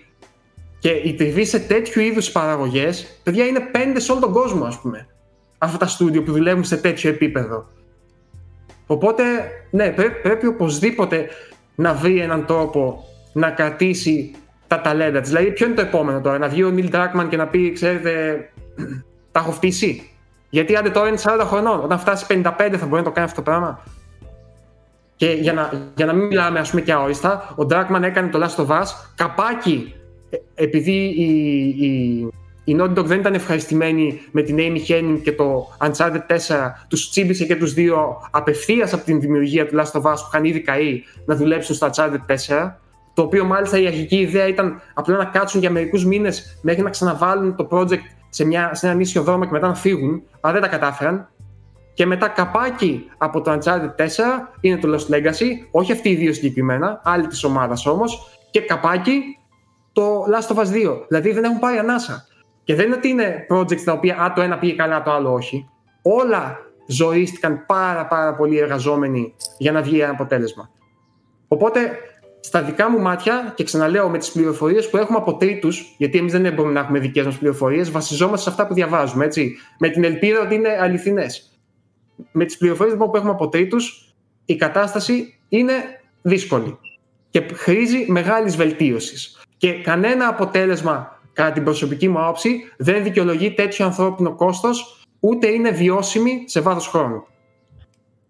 Μακάρι, Αυτά, λοιπόν, για το... μακάρι λοιπόν η δημοσιότητα που πήρε να είναι ναι. πρώτης τάξης ευκαιρία για να παραδειγματιστεί όχι μόνο η Naughty Dog, γιατί κακά τα ψέματα τώρα κατηγορεί πολλοί κόσμος μόνο την Naughty Dog. Crunching υπάρχει παντού σε όλα τα μεγάλα projects. Και η Rockstar τα έχει φάει και όλοι oh, έχουν, η Blizzard, όλοι έχουν φάει τέτοιες κατηγορίες, οπότε ναι. ε, ας δουν λοιπόν ότι να παραδειγματιστούν ότι πλέον δεν περνάει εύκολα και ότι βγαίνουν ε, ε, πράγματα προς τα έξω και να παραδειγματιστούν στο 100% και ε, ακόμα και για πιο μικρά στούντιο και πιο μικρά projects. Καλά, τα, τα χειρότερα είναι στους indies, έτσι, οι οποίοι βέβαια έχουν τη διαφορά ότι δεν είναι, είναι υπεύθυνοι του εαυτού τους αυτή, εκείνοι, έτσι, εκείνοι καρπώνονται, καρπώνονται και το, το, τον κόπο τους. Έτσι. Εννοείται, παιδιά, η ιδέα ότι η τέχνη βγαίνει άκοπα δεν υπάρχει πουθενά, έτσι. Δηλαδή, εννοείται ότι για να δημιουργήσεις κάτι αξιόλογο, περνάς μέσα από 40 κύματα. Ναι. Οπουδήποτε και να το δεις, οποιαδήποτε δημιουργική διαδικασία. Αλλά ξαναλέω, τα παιχνίδια αυτή τη στιγμή είναι τόσο μεγάλες παραγωγές που δεν μπορείς να έχεις απέτηση από το τελευταίο τροχό, ας πούμε, της αμάξης να δουλεύει σαν να είναι, τι να πω τώρα, ε, ο Νταβίντσι, ξέρω εγώ, που λέει ο λόγος. Οπότε πρέπει να είμαστε και λίγο ανθρώπινοι, έτσι. Και από τη στιγμή που είναι επάγγελμα, γιατί προϊόντα φτιάχνουν, δεν φτιάχνουν έργα τέχνη που πάνε στο μουσείο για να τα θαυμάζουμε, ξέρω κάτι τέτοιο. Προϊόντα φτιάχνουν ε, και κάποιοι αποφελούνται από αυτό. Οπότε το λιγότερο που πρέπει να κάνουν είναι να έχουν τους εργαζόμενους τους τα βασικά ανθρώπινα δικαιώματα, ας πούμε έτσι. Οπότε ας το αφήσουμε για την ώρα το θέμα μέχρι να, ε, να έχουμε άλλα πράγματα να ασχοληθούμε με το The Last of Us. Ε, το τρέιλερ δεν το είδε κανένα σας, οπότε δεν έχουμε να σχολιάσουμε κάτι Το είδα εγώ, αλλά εντάξει, είναι μικρό τώρα, οκ. Okay. Δεν αλλάζει κάτι, αναμενόμενο είναι να το παίξουμε και να δούμε τι μέλλει γενέσθαι. Μάλιστα. Ε, έχουμε κάτι άλλο θέμα ή να πάμε στο Now Playing. Είχε κάποιες ειδήσεις τώρα, αλλά οκ, okay, τέλος πάντων. Κι αν μου διαφεύγει κάτι, ας προχωρήσουμε. Δεν νομίζω ότι ξεχνάμε κάτι μεγάλο. Θέλετε να πούμε για gaming κυκλοφορίες. Τι, τι, ποιες, δεν υπάρχουν gaming κυκλοφορίες. Ανέβασε Corona Ε; Δεν έχει κυκλοφορίες. Δεν βγαίνει τίποτα. Στην κυριολεξία, παιδιά, έχουν πατήσει φρένο. Μόνο remasters. Remasters. Remasters, ε, βγαίνει το Minecraft Dungeons, βγαίνει το Xenoblade στο Switch. Δεν, τα μεγαθύρια πήγαν όλα πίσω. Δηλαδή, φανταστείτε με τους αρχικούς προγραμματισμούς θα είχαμε παίξει μέχρι και Cyberpunk τώρα. Ισχύει. Αλλά. Εντάξει, πόσο, δεν, έχω, δεν είναι πόσο ισχύει αυτό που λες ότι θα είχαμε παίξει και σε Cyberpunk. Τώρα θα πλησιάζαμε στο Cyberpunk. Θα τα είχαμε παίξει όλα τώρα, αλλά τέλος πάντων. Αφού, αφού ήρθε και το Final Fantasy και αυτά και τα προλάβαμε, πάλι καλά. Ναι, παίξαμε τι, ό,τι κυκλοφόρησε. Εγώ αφού ακόμα δεν παίξαμε. Θέλω να το πω σε αυτά και τουλάχιστον ότι κυκλοφόρησαν. Τέλος πάντων, άμα μια, το πιάσαμε το θέμα now playing, δεν ξέρω αν παίζετε κάτι. Εγώ ξεκίνησα το Gears Tactics, το οποίο το χρωστάω το review, θα το κάνω. Ε, είμαι πολύ ικανοποιημένος. Ε, Πάντως για το παιχνίδι γιατί θεωρώ ότι σμίγει πάρα πολύ καλά το, το θέμα τακτική με το θέμα Gears γιατί είναι μεν τακτική και προσφέρει πολλές επιλογές και θα σε δυσκολέψει και θα σε βάλει να σκεφτείς αλλά δεν το κάνει με τον όχι βαρετό, είναι λάθος αυτός. Είναι μάλλον λάθος αυτή η έκφραση, γιατί πολλοί γουστάρουν και τρελαίνονται με τα ε, παιχνίδια στρατηγική στα turn-based. Αλλά θέλω να πω ότι δίνει την ένταση του Gears. Έχει καταφέρει και έχει βάλει την ένταση του Gears μέσα. Ε, ο, ας πούμε ο κάθε παίκτης κάνει, χαλάει όλους του, κάνει όλες του τις κινήσεις κατευθείαν και μετά έρχεται η σειρά του αλλού και αυτό κάνει λίγο πιο γρήγορη τη δράση. Mm-hmm. Ε, μόλις παίξω περισσότερο θα γράψω και μόλις βασικά μόλις ολοκληρώσω θα γράψω το review και μόλις παίξω περισσότερο θα σας ξαναπώ. Για την ώρα είμαι πολύ ικανοποιημένος και πολύ καλή παραγωγή φαίνεται. Δηλαδή τα cutscenes και αυτά φαίνεται πολύ μεγάλη παραγωγή. Μάλιστα. Αυτά από μένα. Δεν ξέρω εσείς αν παίζετε κάτι. Πρόεδρος. Εγώ το Lone Survivor το τελείωσα που σας είχα πει την προηγούμενη φορά. Ε, μου άρεσε πολύ. Είναι ένα παιχνίδι βέβαια που δεν, δεν ξέρω αν εγώ έχασα λεπτομέρειες αλλά σύμφωνα με, αυτά που επένδυσα στο παιχνίδι δεν πήρα πολλές απαντήσεις στο τέλος. Είναι λίγο φλού δηλαδή. Ε, Παρ' όλα αυτά όμως δεν είναι φτηνά φλού. Είναι ωραία δοσμένο και νομίζω ότι αν σας αρέσουν τα παιχνίδια του στυλ Silent Hill 2 με αυτές τις ευαισθησίες που έχει το Silent Hill 2 στο αφηγηματικό του κομμάτι νομίζω θα σας αρέσει πολύ το Lone Survivor. Είναι ίδιο ύφος και μια παρόμοια έτσι εξερεύνηση ψυχισμού, να το πω έτσι. Ε, και είναι και μικρό, 4-5 ώρες. Νομίζω ότι για να βγάλεις άκρη πρέπει να το τερματίσεις ε, δύο-τρεις φορές για να δεις τα εναλλακτικά τέλη. Γιατί έχει διαφορετικά τέλη ανάλογα με το πώς το παίζεις. Οπότε υποψιάζομαι ότι τα κενά που έχω ενδεχομένως να καλύπτονται αν το ξαναπέξω και με λίγο διαφορετικό τρόπο κτλ. Αλλά σε γενικές γραμμές, πολύ πολύ ωραίο παιχνίδι. Ναι. Okay. Εγώ παίζω Mario Paint στην κουζίνα μου. Αλλάζω χρώμα στην κουζίνα μου. Είπα να βάψω λίγο την κουζίνα. Οπότε έπαιξα ελάχιστα. Ο Θέμης, ο Θέμης έχει βρει φανταστικό τρόπο να βάψει μαύρη την κουζίνα του. Και εύκολο. Βάζεις φωτιά. Λοιπόν, μαγειρεύεις και φτεδάκια και τα αφήνεις. ε, να είναι όμως και σε χρησιμοποιήσιμη κατάσταση μετά το βάψιμο. εντάξει, αυτό, είναι, αυτό είναι άλλο. Αυτό ναι. τώρα εντάξει. Τώρα, εντάξει δεν, έχει, δεν, έχει, δεν έχει το ίδιο fun factor. Καταρχάς το δικό σου έχει replayability. Εμένα δεν έχει. Το παίζεις μία φορά και τε, τέλο. Ε, εντάξει. Εγώ θα το πάρω πολλαπλά playthroughs. Εγώ εντάξει, ελάχιστα έπαιξα Assassin's Creed. Είμαι ακόμα στο, στο DLC του Δαρίου. Ωραίο, ενδιαφέρον. Α, ίσως μιλήσω όταν ε, ολοκληρώσω και τα δύο σε 4-5 μήνες θα είμαστε κομπλέ. Όχι, εντάξει. Εγώ, εγώ παίζω Animal Crossing, συνεχίζω να δημιουργώ καταστρέφοντας. Νομίζω ότι πρέπει, πρέπει, να το θάψουμε αυτό το θέμα, δεν πρέπει να μιλάμε πλέον. ναι, συνεχίζω να δημιουργώ καταστρέφοντας που λένε εκεί Terror X Crew. Ε, το απολαμβάνω, έχω νομίζω 100, 100 κάτι πλέον ώρες. Ε, ίσως, ίσως έχουμε κάτι μελλοντικά με το παιχνίδι. Ε, πιέζει πάντως πάρα πολλοί κόσμος, να ξέρεις Γιώργο Πρίτσκα, να κάνουμε ένα βίντεο το μαζί. Το βλέπω.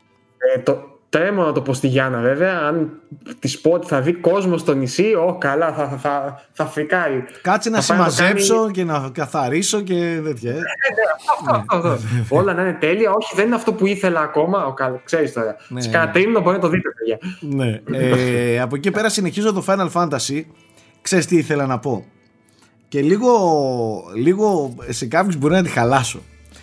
Ε, το παιχνίδι καταρχάς μου αρέσει πάρα πολύ. Εννοείται ε, είναι ένα εξαιρετικό remake. Ωστόσο, βέβαια είναι μια άλλη κουβέντα, απλά την πετάω τώρα μήπως και κάποια στιγμή την κάνουμε. Ε, θεωρώ ότι ο, ο πολύς ρεαλισμός σε κάποια παιχνίδια δημιουργεί αντίθετα αποτελέσματα. Για παράδειγμα, όσοι θυμούνται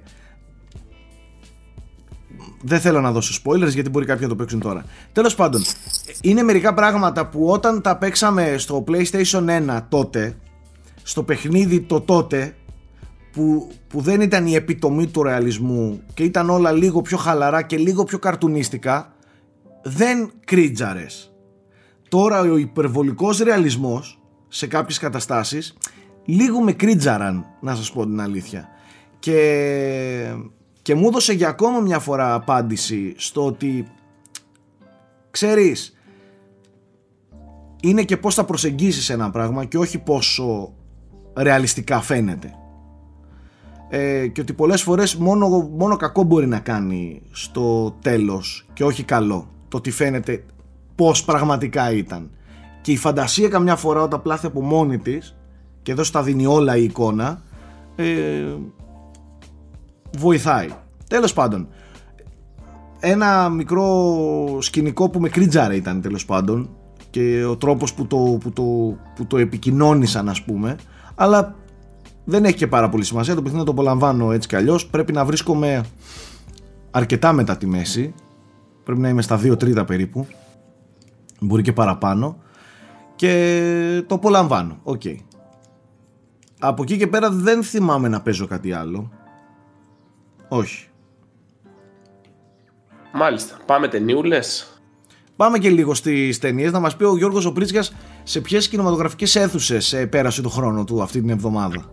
Θα ήταν εξαιρετικό να το ακούσουμε. Ισχύει. Ζω, ζω για τη μέρα που θα το πεις στα αλήθεια. Σου, έχει, σου έχει λείψει. Πες το. Μου έχει λείψει πολύ. Μεταξύ, σε, διάβαζα νομίζω ότι μία από αυτές τις μέρες θα πάρθει και η τελική απόφαση για το Tenet τελικά. Θα κυκλοφορήσει δηλαδή η ταινία του Christopher Nolan τον Ιούλιο που είναι προγραμματισμένη μέχρι στιγμής. Είναι δηλώσεις του Γιώργου, ε; ε για τις κινηματογραφικές αίθουσες γενικότερα, λες. Όχι, ότι φιλοδοξεί με το Tenet να αναζωπυρώσει και να ξαναστείλει τον κόσμο στο σινεμά. Οκ, okay, μακάρι. Δεν το είδα αυτό που λες, αλλά μακάρι. μακάρι. Είναι, είναι, είναι μεγάλη κυκλοφορία. Είναι από τους λίγους σκηνοθέτες που μπορεί να το κάνει. Έστω και περιστασιακά. Ε, ωστόσο, ίσως κατά τη γνώμη μου, καλύτερη λύση θα ήταν να μην βγει τον Ιούλιο, άμα έχει τέτοιες φιλοδοξίες. Νομίζω ότι ο κόσμος δεν θα είναι ακόμα έτοιμος να επιστρέψει μαζικά σε τέτοιου είδους πράγματα. Τέλος πάντων, μακάρι να κάνω λάθος. Όπως και να έχει, αυτοί ξέρουν καλύτερα. Ε, τώρα, τι, τι βλέπουμε; δεν υπάρχουν κινηματογράφοι. Να είναι καλά η τηλεόραση. Εγώ θα αρχίσω με το, με το Last Dance, το οποίο συνεχίζει και προσωπικά με καθυλώνει κάθε Δευτέρα. Δεν θέλω να, να πάω τη συζήτηση το αν είναι καλό ή όχι. Θέλω να περιμένουμε λίγο να, να τελειώσει πρώτα, να δούμε πώς θα, πώς θα δώσει το πλήρες πορτρέτο και του Jordan και, και των Bulls γενικότερα. Ε, αλλά δεν σας κρύβω και δεν είναι ας πούμε, τώρα κάποια κριτική αυτό, αλλά τα 100 λεπτά που διαρκούν ας πούμε, τα δύο επεισόδια τα βλέπω με μία ανάσα. Δηλαδή μου αρέσει πάρα πάρα πολύ. Και, και αυτό έχει να κάνει φυσικά και με την αγάπη που έχω για το άθλημα, έτσι, όχι μόνο με τον Τζόρνταν κτλ. Αλλά δείχνει ότι είναι μια καλή παραγωγή, σίγουρα. Είναι, είναι, όσον αφορά αυτό το κομμάτι. Είναι φανταστικά τα επεισόδια. Όταν λέω ναι, φανταστικά, έχουν... φανταστικά. Ε, έχουν υπάρξει παράπονα ότι δεν τα λένε όλα και ότι ο Τζόρνταν πολλές ναι. φορές παίρνει, είχε το, τον πρώτο λόγο στο τι τελικά θα βγει στο ντοκιμαντέρ κτλ. λοιπά Έχουν υπάρξει και βίντεος που απαντάνε και λένε πράγματα που σας έκρυψαν από το The Last Dance, δείτε τα κτλ. Η ουσία είναι όμως ότι βλέπεις ένα φανταστικό πράγμα ρε παιδί. Δηλαδή πατάς play και απολαμβάνεις. Λίγο να ναι, ναι. αγαπάς το άθλημα, λίγο, εγώ σου λέω ότι μπορεί να το δει και κάποιος που δεν έχει να κάνει με το άθλημα. Ναι. Ε, Εγώ ήθελα να κάνω αυτή την ερώτηση. Ένας που δεν ξέρει την ιστορία, αξίζει είναι, να το είναι, δει. Είναι ευκαιρία. Θα δεις, θα, δεις, θα δεις και άλλα πράγματα πέρα από το μπάσκετ αυτό καθ' αυτό. Okay. Καταρχάς, ο τύπος είχε τέτοια καριέρα που μοιάζει σαν ψεύτικη. δηλαδή, τουλάχιστον μέχρι, το, μέχρι την καριέρα των Bulls, ας το πούμε έτσι. Ναι ε, είναι λες και κάποιος σεναριογράφος, πολύ ικανός κιόλας, έχει γράψει σενάριο. Δηλαδή είναι τόσο. Έχει τόσες ανατροπές, τόσες αλλαγές, ε, θριάμβους, πτώσεις. Και φύγει, ε, και ναι, φύγει όμως. Επιτεύγματα. Ε, αμφιλεγόμενα πράγματα. Ακριβώ, δηλαδή, ακριβώς. Έχει ενδιαφέρον, ξέρω, έχει ενδιαφέρον. Είναι αυτό που λένε τα καλύτερα σενάρια είναι βγαλμένα από τη ζωή. Και, και όχι μόνο στα του μπάσκετ. Ναι. και, και στα του μπάσκετ και σε προσωπικό επίπεδο ναι, και ναι. σε business επίπεδο ας πούμε και σε όλα. Σωστό. Ε, για μένα πάντως το πιο ενδιαφέρον από όλα είναι η, η, η δική του προσωπικότητα. Δηλαδή, βέβαια το ντοκιμαντέρ δεν εστιάζει μόνο στον Τζόρνταν, εστιάζει και στα υπόλοιπα μέλη και γενικότερα στον οργανισμό των Bulls από τη στιγμή που ο Τζόρνταν πάει στους Bulls. Αλλά που είναι πολύ πολύ ενδιαφέρον να αντιλαμβάνομαι το πόσο, πώς να το πω τώρα, ψυχικά ανισόρροπος ήταν σε κάποια πράγματα ας πούμε. Δηλαδή δεν γίνεται να φτάσεις σε αυτό το επίπεδο αν δεν έχεις αυτή την ακραία ανταγωνιστικότητα που είχε ο τύπος σε κάθε έκφανση της ζωής του.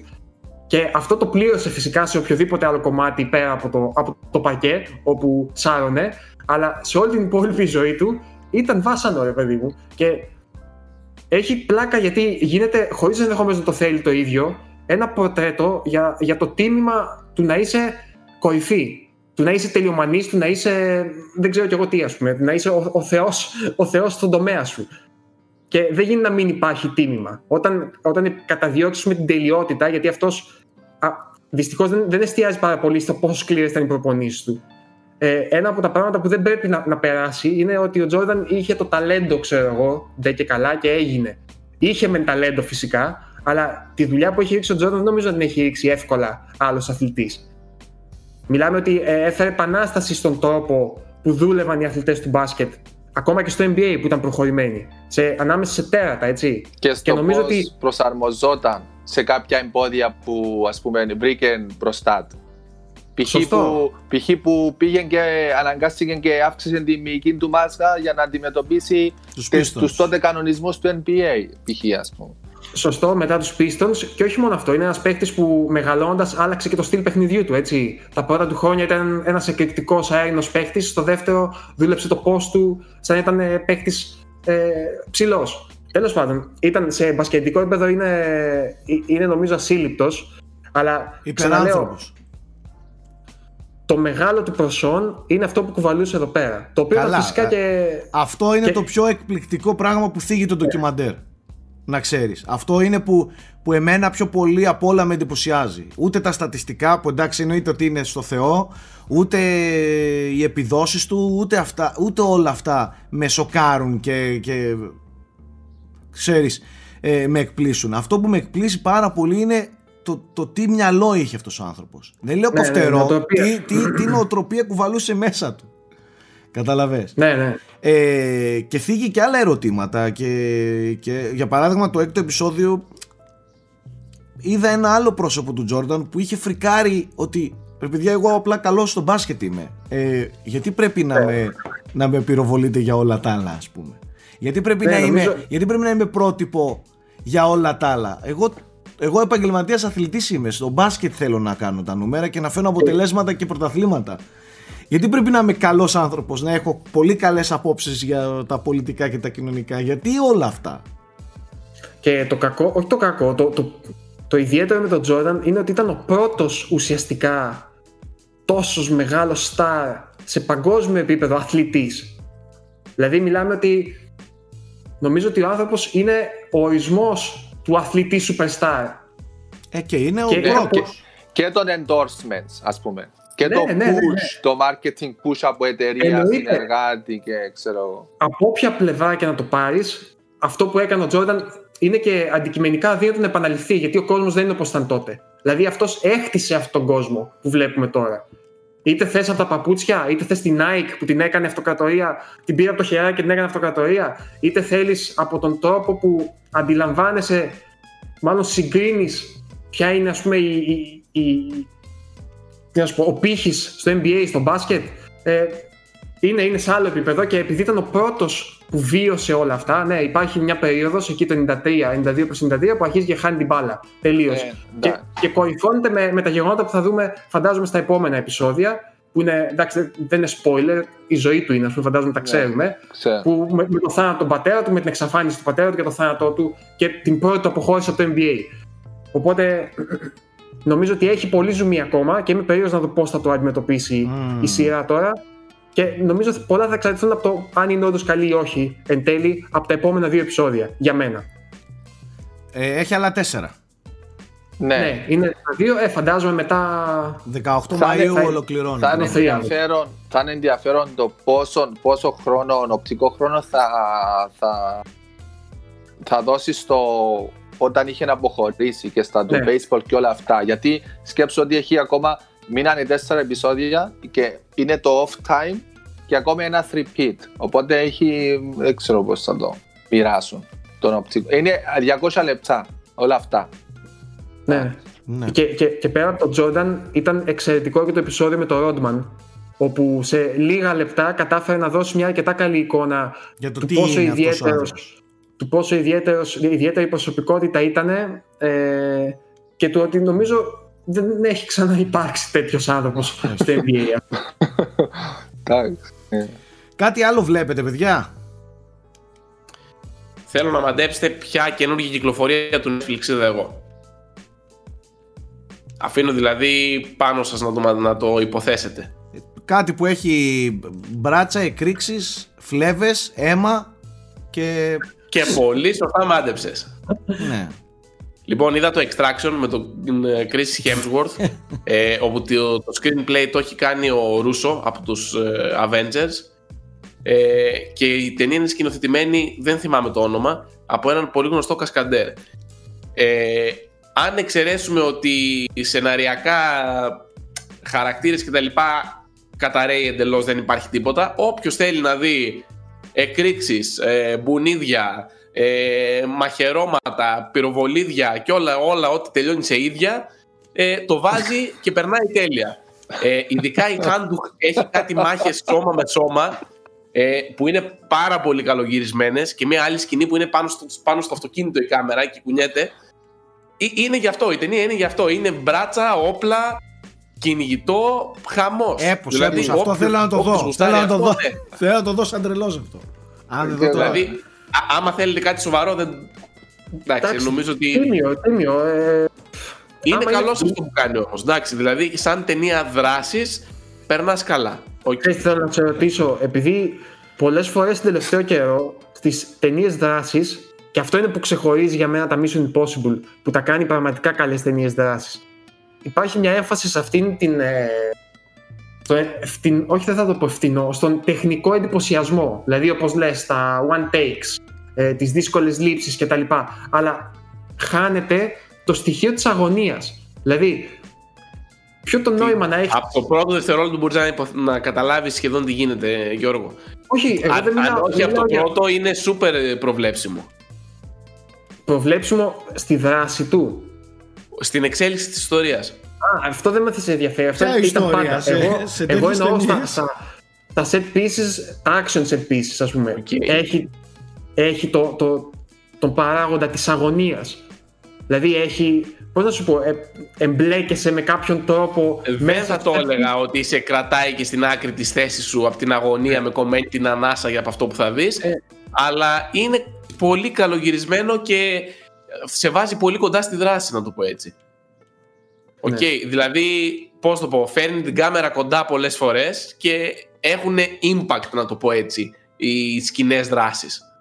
Okay, δηλαδή, νιώθεις ότι όντως πέφτει ξύλο. Κατάλαβες; Το μεταφέρει πολύ πιστά στην οθόνη σου. Αλλά πέρα από αυτό δεν έχει κάτι άλλο να προσφέρει κατά εμέ. Είναι αυτό. Ναι, δεν ναι, έχει ναι. τέλος πάντων δεν έχει κάτι άλλο να προσφέρει. Όποιος θέλει να δει μπράτσα, αίμα, φλέβες, ε, κυνηγητό, όπλα, μπαζούκες, καραμπίνες, μαχαίρια, εκρήξεις. Καρέκλες, τραπέζια, μπαμπού, 5 ευρώ. Καρέκλες. Παιδιά, νομίζω ότι τι να λέω τώρα. Έχω κάνει μια εμπεριστατωμένη κριτική, έτσι δεν είναι πρόεδρε. Reload, κάνουνε, κάνα reload. Τι, άστο, εντάξει. Ε, νομίζω κάνει, κάνει, όχι κάνει. Έχει ειδικά μια σκηνή που παίρνει το γεμιστήρα παπ, παπ και τη βάζει ανάποδα. Ο Νάικ ο, Νάικ και ο, ο, Νάικ και ο Καρατζάς θα ξέρεις ότι σε ένα, σε ένα περίστροφο ας πούμε μετράνε. Αν δεν είναι έξι πυροβολισμοί ναι. και είναι παραπάνω είναι ψέμα η ταινία. Ε, αυτό εγώ δεν το μετρούσα αλλά σας είπα. Αυτό το είχα πάθει μόνο στο La Casa de Papel. Που το τελείωσα, δεν το είχαμε πει ποτέ, αλλά ε, αυτό το είχα πάθει μόνο στο La Casa de Papel. Που ήταν ένας τύπος έτσι. Και δεν τελείωνε. Εντάξει, θυμάμαι μια σκηνή στο Hot Shots. Πυροβολάει, πυροβολάει, πυροβολάει. Μετά του τελειώνουν και παίρνουν έτσι σφαίρ και τις πετάει. Α, όχι, εγώ θα έλεγα το άλλο που κορυδεύει το Ράμπο που βαράει, βαράει, βαράει και στο τέλος βλέπεις ένα βουνό από σφαίρες πάνω. Ναι, και αυτό. Αυτό παιδιά μόνο στο Λαγκάστα την Παβέλ μου τύχει. Δηλαδή εντάξει, δεν, δεν το παρατηρούσα τόσο πολύ. Γιατί κυρίως δεν, δεν με πιάνει το τέτοιο της ε, σοβαρής, ότι θα το δω σοβαρά να κριτικάρω.